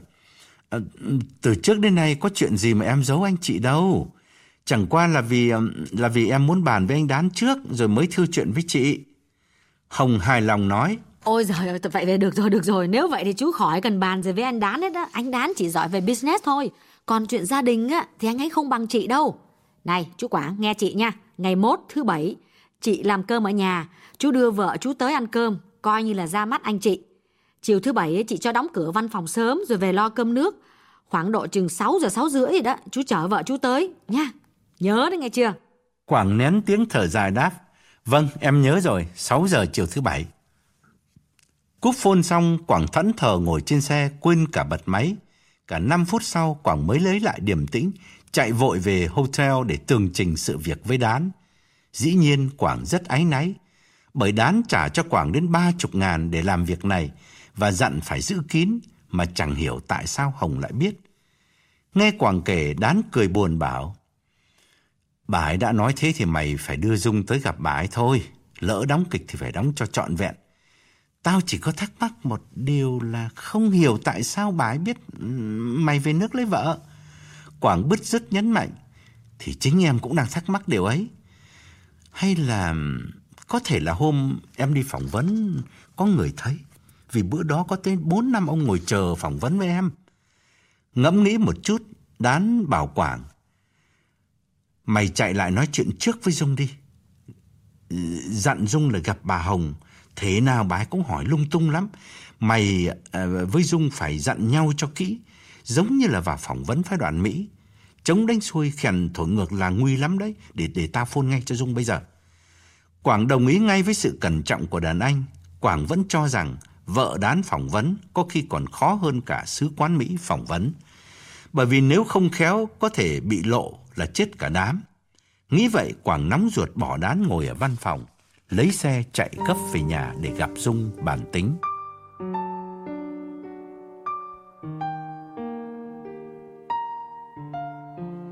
Hai hôm sau, chiều thứ bảy, Quảng đem xe đến đón Dung lại nhà đán Với Quảng thì đây là buổi họp mặt bất đắc dĩ, Nhưng riêng Dung thì lại háo hức lắm Vì cô đang tò mò muốn nhìn thật rõ người đàn bà mà đán sắp ly hôn để cưới Dung Nhà đán nằm trong khu sang trọng Từng khuôn viên biệt lập và rộng rãi Mỗi căn design một kiểu khác nhau Và sân trước, sân sau Nhà nào cũng làm landscaping rất mỹ thuật Giờ này thì Dung mới biết đán làm chủ cả một dãy plaza và cái hotel khá lớn, chưa kể có nhà hàng gió Bắc ở Việt Nam và nhiều thứ đầu tư khác. Điều đó có nghĩa là trong cái nhìn của Dung thì Đán rất giàu.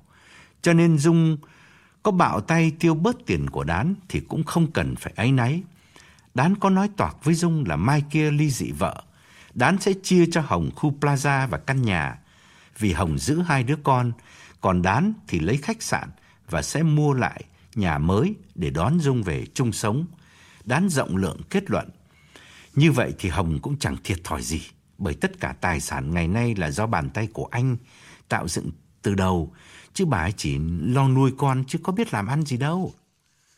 Bữa nay đến gặp Hồng lần đầu do đề nghị của Quảng, Dung chọn bộ đồ rất tầm thường, quần jean, áo sơ mi cũ vì không muốn để Hồng thắc mắc là mới qua tiền đâu mà đã mặc đồ mốt. Hồng cũng biết lợi tức hàng tháng của Quảng không có bao nhiêu.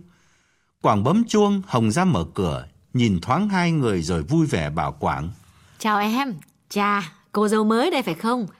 Có vợ đẹp phải đem khoe chứ, ai mà lại giấu kín trong nhà là thế nào? Dung khoanh tay cúi đầu khách sáo nói. Um, em em chào chị. À, em nghe anh Quảng nói nhiều về chị lắm mà mà mãi hôm nay em em mới hân hạnh được gặp. Hồng khép cửa đưa hai người vô bàn ăn và bảo Chú Quảng nói gì về chị Chắc lại, chắc lại nói xấu chị phải không Ấn tượng đầu tiên Dung nhìn thấy ở Hồng Là một người đàn bà lịch thiệp và đài các Đúng phong độ nhà giàu Tuổi 40 nhưng rất trẻ trung nhờ biết cách trang điểm và trang phục Cái tác phong ấy làm Dung vừa nể nang Vừa có thiện cảm Nhất là lời mở đầu của Hồng khi gặp Dung Là khen Dung đẹp Dung tươi cười bảo Hồng.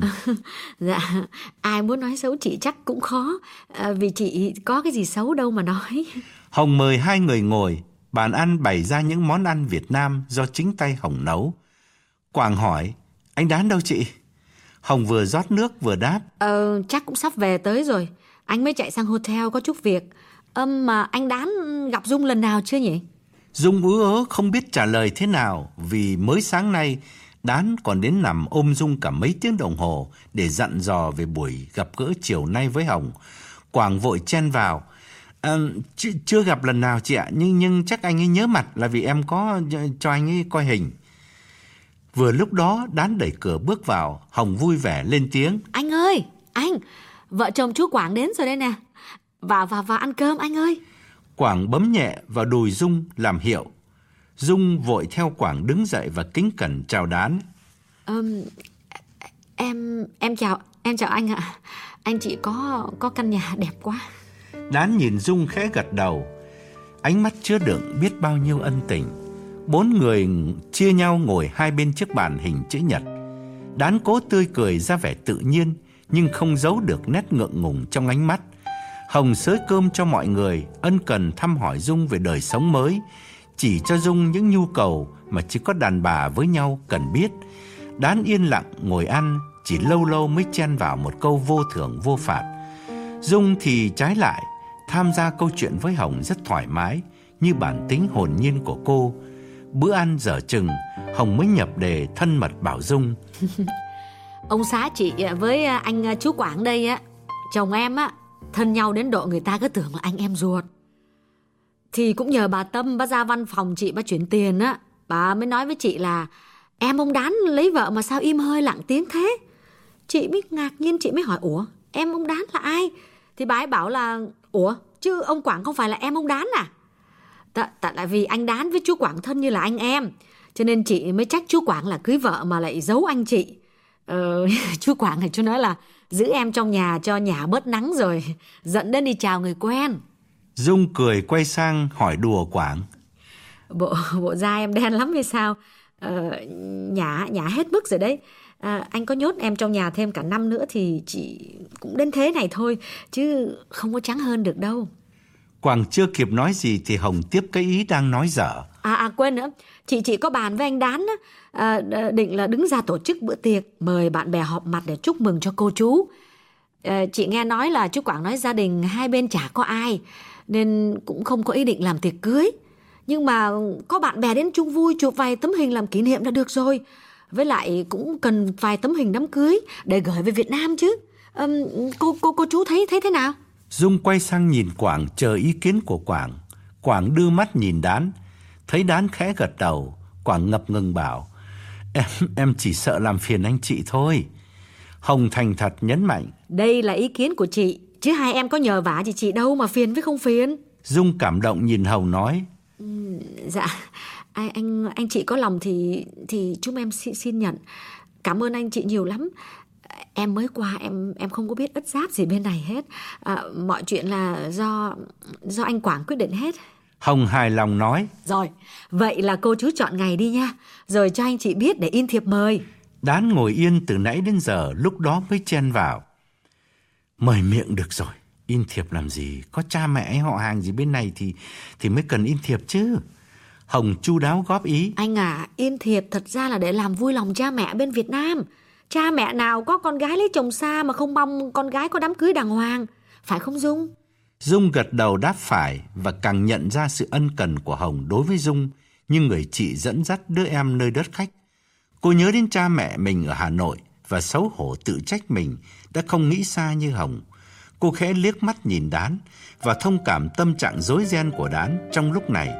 Dĩ nhiên Đán không muốn ai biết Dung là vợ Quảng trên giấy tờ, hay nói cách khác, không muốn ai biết Quảng lãnh Dung qua đây, Đán lúc nào cũng chỉ muốn Dung là một bóng mờ không ai để ý, cho đến khi nào Đán ly dị hẳn Hồng và đón Dung về. Bởi vậy tổ chức bữa tiệc cho Quảng và Dung, Đán đã không vui rồi, huống chi lại còn in thiệp cưới. Hồng tất nhiên đâu có biết tâm trạng đang đau khổ của Đán. Hồng muốn làm đám cưới cho Quảng một phần vì bản tâm Hồng là người tốt, một phần nữa vì Hồng thấy Đán có trách nhiệm với Quảng như anh đối với em. Bỏ ra vài ngàn bạc có thấm tháp gì đâu. Hồng bảo Dung. Này, em với chú Quảng là chưa làm hôn thú phải không? Nè chị nói cho mà biết nha, ở bên này này em có thể làm hôn thú tại City hay là tại nhà thờ thì nó cũng giá trị ngang nhau. Nhưng mà tâm lý người mình mà thích làm ở nhà thờ để chụp hình quay phim cho nó đẹp. Nhất là cô dâu chú rể mà còn nhiều người thân bên Việt Nam đó, cần những tấm hình đẹp gửi về cho người nhà hãnh diện. Những lời ân tình của Hồng làm Dung cúi đầu suy nghĩ và lại bâng khuâng nhớ tới cha mẹ cùng các em Hà Nội.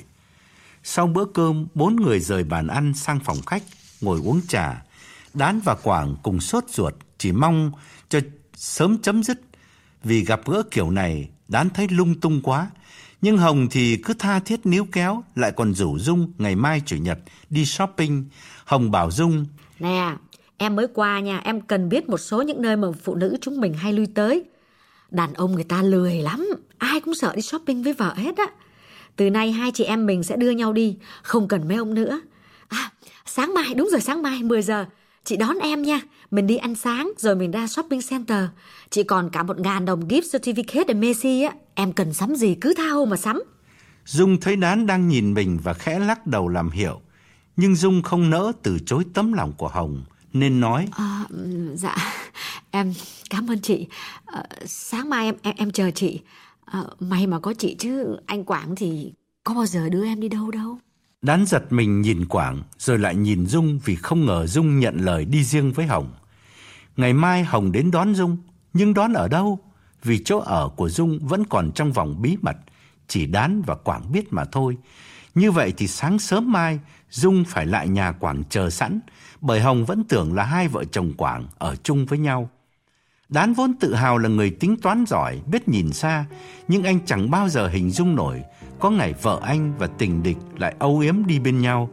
Anh chỉ sợ hai người gặp nhau nhiều quá, Dung nói năng có thể sơ hở, rồi Hồng khám phá ra Dung không hề là vợ Quảng, thì rắc rối lắm. Bởi vậy, ngay khi Dung vừa ở nhà đán ra, còn ngồi trên xe bên cạnh Quảng, Đán đã chạy ra sân gọi phone cho Dung và lần đầu tiên anh gay gắt mắng. Tại sao lại nhận lời đi chơi với mái là thế nào?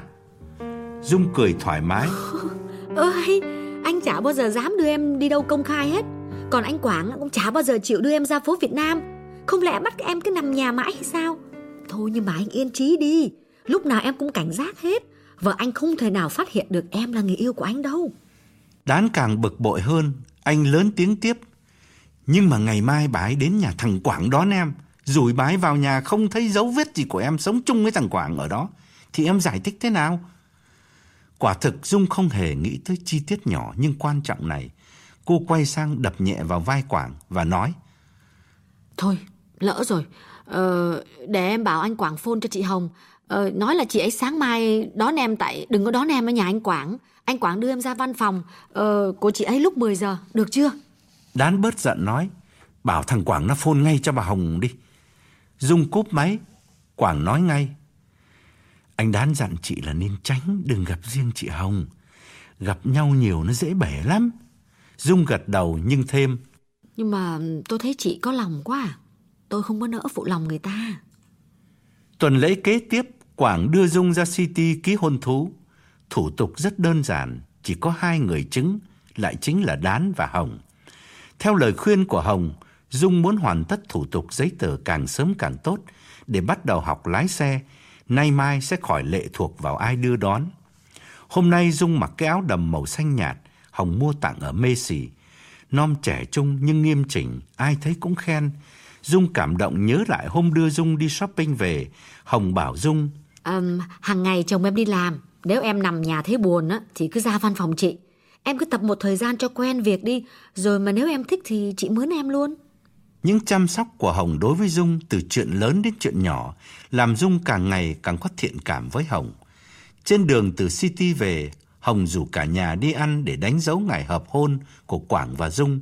Nhưng Quảng nhớ lời dặn của Đán, thoái thác ngay, lấy cớ là công việc ở khách sạn đang rất bận. Mà điều này thì đúng bởi Đán đang cho renovation lại một số phòng, thay hết thảm và đệm giường. Không sao, Hồng vui vẻ kéo Dung lên xe và bảo Thôi em, để cho các ông ấy làm việc, chị em mình đi ăn đi. Từ bữa qua đây, Quảng nó có đưa em đi ăn quán Huế bao giờ chưa? Dĩ nhiên là chưa, bởi vì cả Đán lẫn Quảng đều không muốn Dung xuất hiện ở khu phố Việt Nam. Dung reo lên. Trời ơi, em mê bún bò Huế lắm. Ngoài Hà Nội làm gì có món này, vào Sài Gòn em mới được ăn đó. Hồng dài dòng giải thích. À, chị thì chị cũng thích bún bò Huế lắm, nhưng mà chị không ăn tiệm vì chị nấu được ở nhà. Đi ăn tiệm thì chỉ ăn những cái thứ mà mình không biết nấu hoặc là biết mà nấu dở. Dung cười tiếp lời. thì, nếu như vậy thì món nào em cũng ăn ở tiệm hết vì em chả nấu được món nào đâu. À, cũng may mà bên này có đủ cửa hàng ăn chả thiếu thứ gì. Trong khi chờ tiệm mang thức ăn ra, Hồng tâm sự. Bây giờ mới có đủ thứ chứ ngày chị mới qua chán lắm. Em có Mỹ lúc này là đẻ bọc điều đó. Nói chung những người đi sau đều may mắn hết. Ngày anh chị qua đây nè, vừa nghèo mà vừa chẳng có tiệm ăn ngon.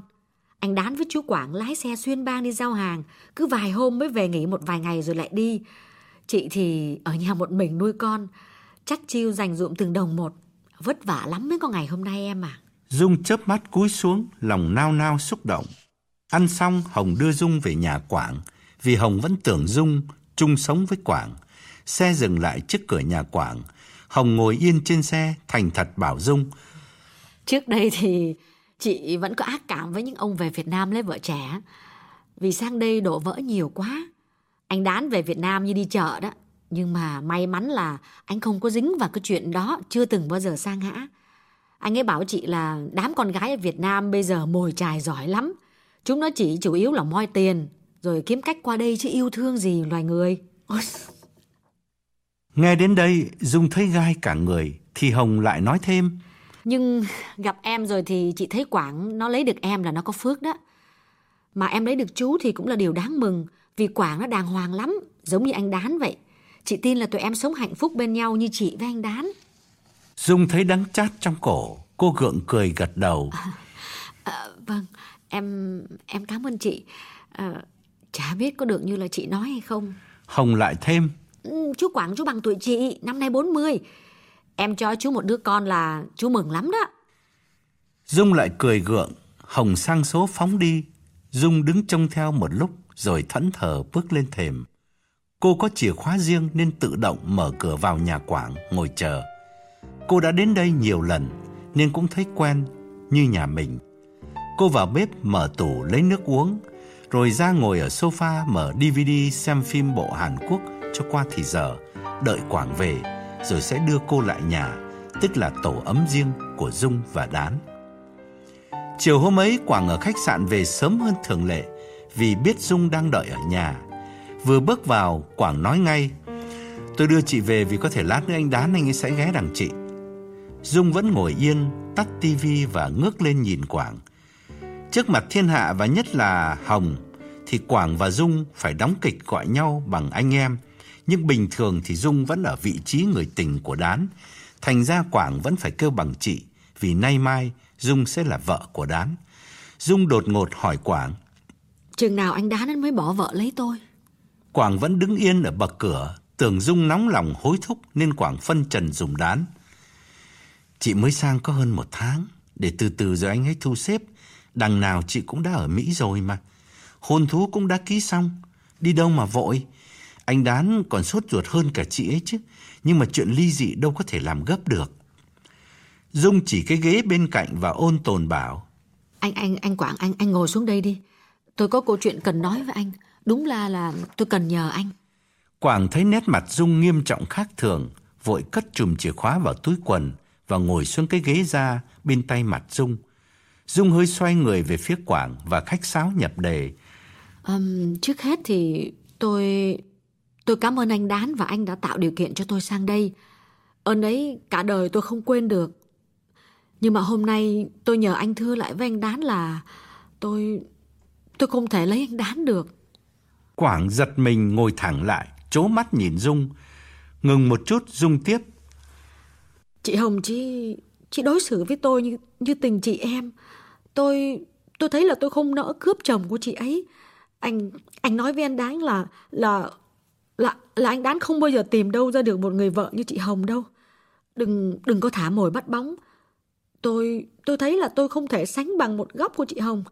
Ờ, anh Đán nên quên tôi đi. Quảng hoảng hốt ú ớ chẳng biết phản ứng thế nào vì tình huống quá bất ngờ. Quảng không hình dung nổi mọi tính toán chu đáo của Đán, bỗng dưng chuyển hẳn sang một khúc rẽ đột ngột, đầy bất lợi như thế này.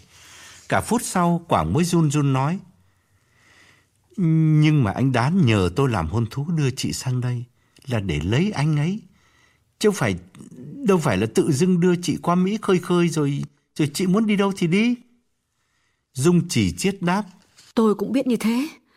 Nhưng mà thú thật với anh là lúc còn ở Việt Nam á, tôi chỉ mong đi Mỹ thôi. Cho nên anh Đán nói gì tôi cũng nghe hết á. Miễn là xuất cảnh là được rồi.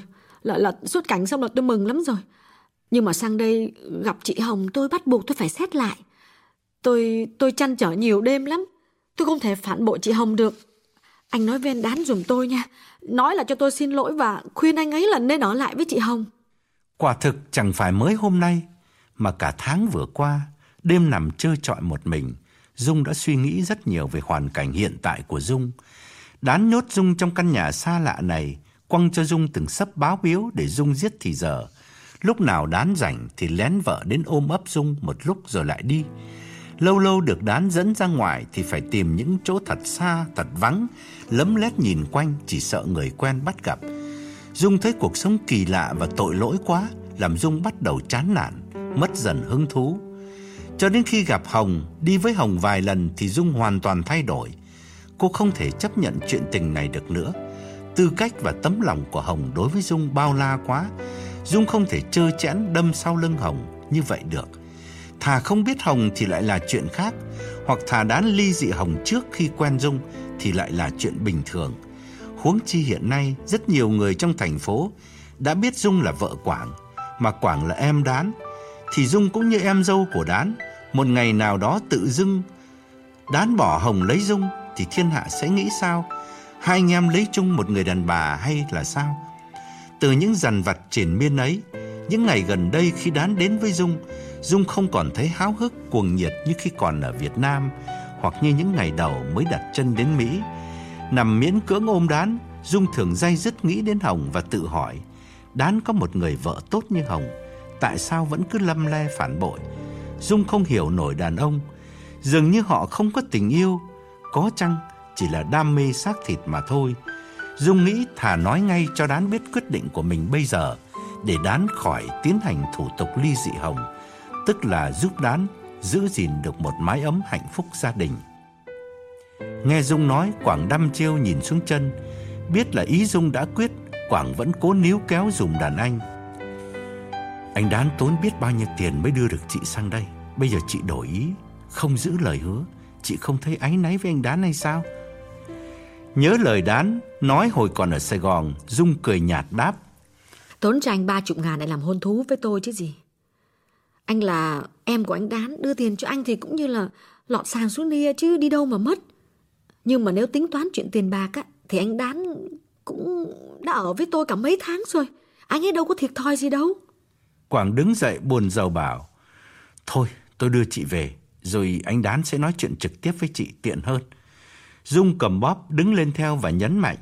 Anh Quảng à, những điều tôi vừa nói với anh, tôi cũng sẽ nói lại với anh Đán y như vậy. Khi mà anh hỏi tôi là tôi đổi ý, tôi có thấy áy náy gì với anh Đán không? Thú thật là tôi chỉ áy náy với vợ anh Đán mà thôi. Nếu anh Đán cứ nhất quyết ép nài tôi thì thì tôi sợ một ngày nào đó đó lúc bức xúc quá tôi sẽ khai hết tất cả những sự thật cho chị Hồng biết về quan hệ tình cảm sai trái giữa tôi với anh Đán. Chừng đó thì anh đoán sẽ sẽ mất hết cả hai, cả tôi lẫn chị Hồng. Quảng vẫn chưa bỏ cuộc, anh chuyển hướng hăm dọa. Chị nhớ là chị ờ, mới sang đây chưa đầy 3 tháng, chị có thể bị trục xuất về Việt Nam. Dung cũng đã nghĩ đến điều này. Dĩ nhiên Dung đâu có muốn trở về Việt Nam. Đã sụt sùi giã từ mẹ cha ở Hà Nội, đã hãnh diện chia tay gia đình bà cô ở Hòa Hưng. Không lẽ mới được vài tháng, chưa giúp đỡ gì được gia đình, lại lủi thủi quay về hay sao? Dung nhớ hôm bay ra Hà Nội, báo tin cả nhà mừng rỡ họp mặt tiễn chân. Bà mẹ tò mò hỏi. Thế cái ông Việt Kiều mà cưới ờ, về cưới mày, vợ con ờ, ông hiện giờ ra làm sao? Chứ mày bảo mày 40 rồi 40 tuổi mà chả nhẽ là còn độc thân là chờ mày hay sao Đương nhiên là phải có vợ rồi chứ Ông bố xua tay gạt đi Bà cứ hay hỏi lôi thôi Nó có lấy 10 vợ cũng mặc nó Miễn là nó đưa được con Dung sang Mỹ là mình mừng rồi sự kỳ vọng lớn lao của bố mẹ Dung Làm cô càng cảm thấy mình có trách nhiệm phải ở lại Mỹ Rất may là cô còn nhớ nguyên những lời đán đã giảng cho cô Ngày chưa lên đường, nên cô cười khẩy rồi nghiêm mặt bảo Quảng. Tôi về Việt Nam cũng chả sao anh Quảng à. Cứ xem như đi du lịch Mỹ mấy tháng chứ có sao đâu. Nhưng mà anh chưa già mà đã lẫn rồi. Anh làm hôn thú giả với tôi để lấy 30.000 của anh đán. Tức là anh vi phạm luật pháp trước tôi. Nếu mà sở di trú phát hiện được thì chính anh bị xử lý đầu tiên. Còn tôi cùng lắm thì chuột xuất về Việt Nam thôi. Chính anh đán dạy tôi điều này khi mới quen tôi ở Việt Nam. Anh đang nắm con dao đằng lưỡi, anh dọa tôi là thế nào? Dứt lời, Dung đi nhanh ra sân. Tự động mở cửa xe leo lên. Quảng uể oải theo sau. Anh không ngờ con mẹ này mặt mũi non hiền lành như thế, mà đầu óc lại quá tinh quái. Quảng nghĩ nhanh đến đán. Người đàn anh vẫn thường tự hào là chưa tính sai bất cứ chuyện gì trong đời. Hôm nay sẽ phải ôm hận vì yêu lầm một con bé Bắc Kỳ đáo để.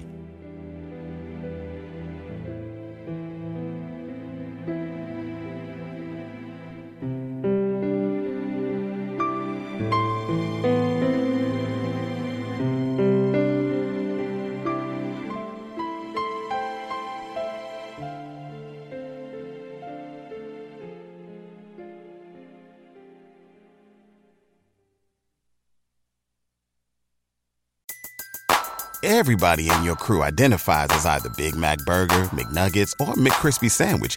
But you're the filet fish Sandwich all day. That crispy fish, that savory tartar sauce, that melty cheese, that pillowy bun. Yeah, you get it. Every time. And if you love the filet of fish, right now you can catch two of the classics you love for just $6. Limited time only. Price and participation may vary. Cannot be combined with any other offer. Single item at regular price. Ba da ba ba ba.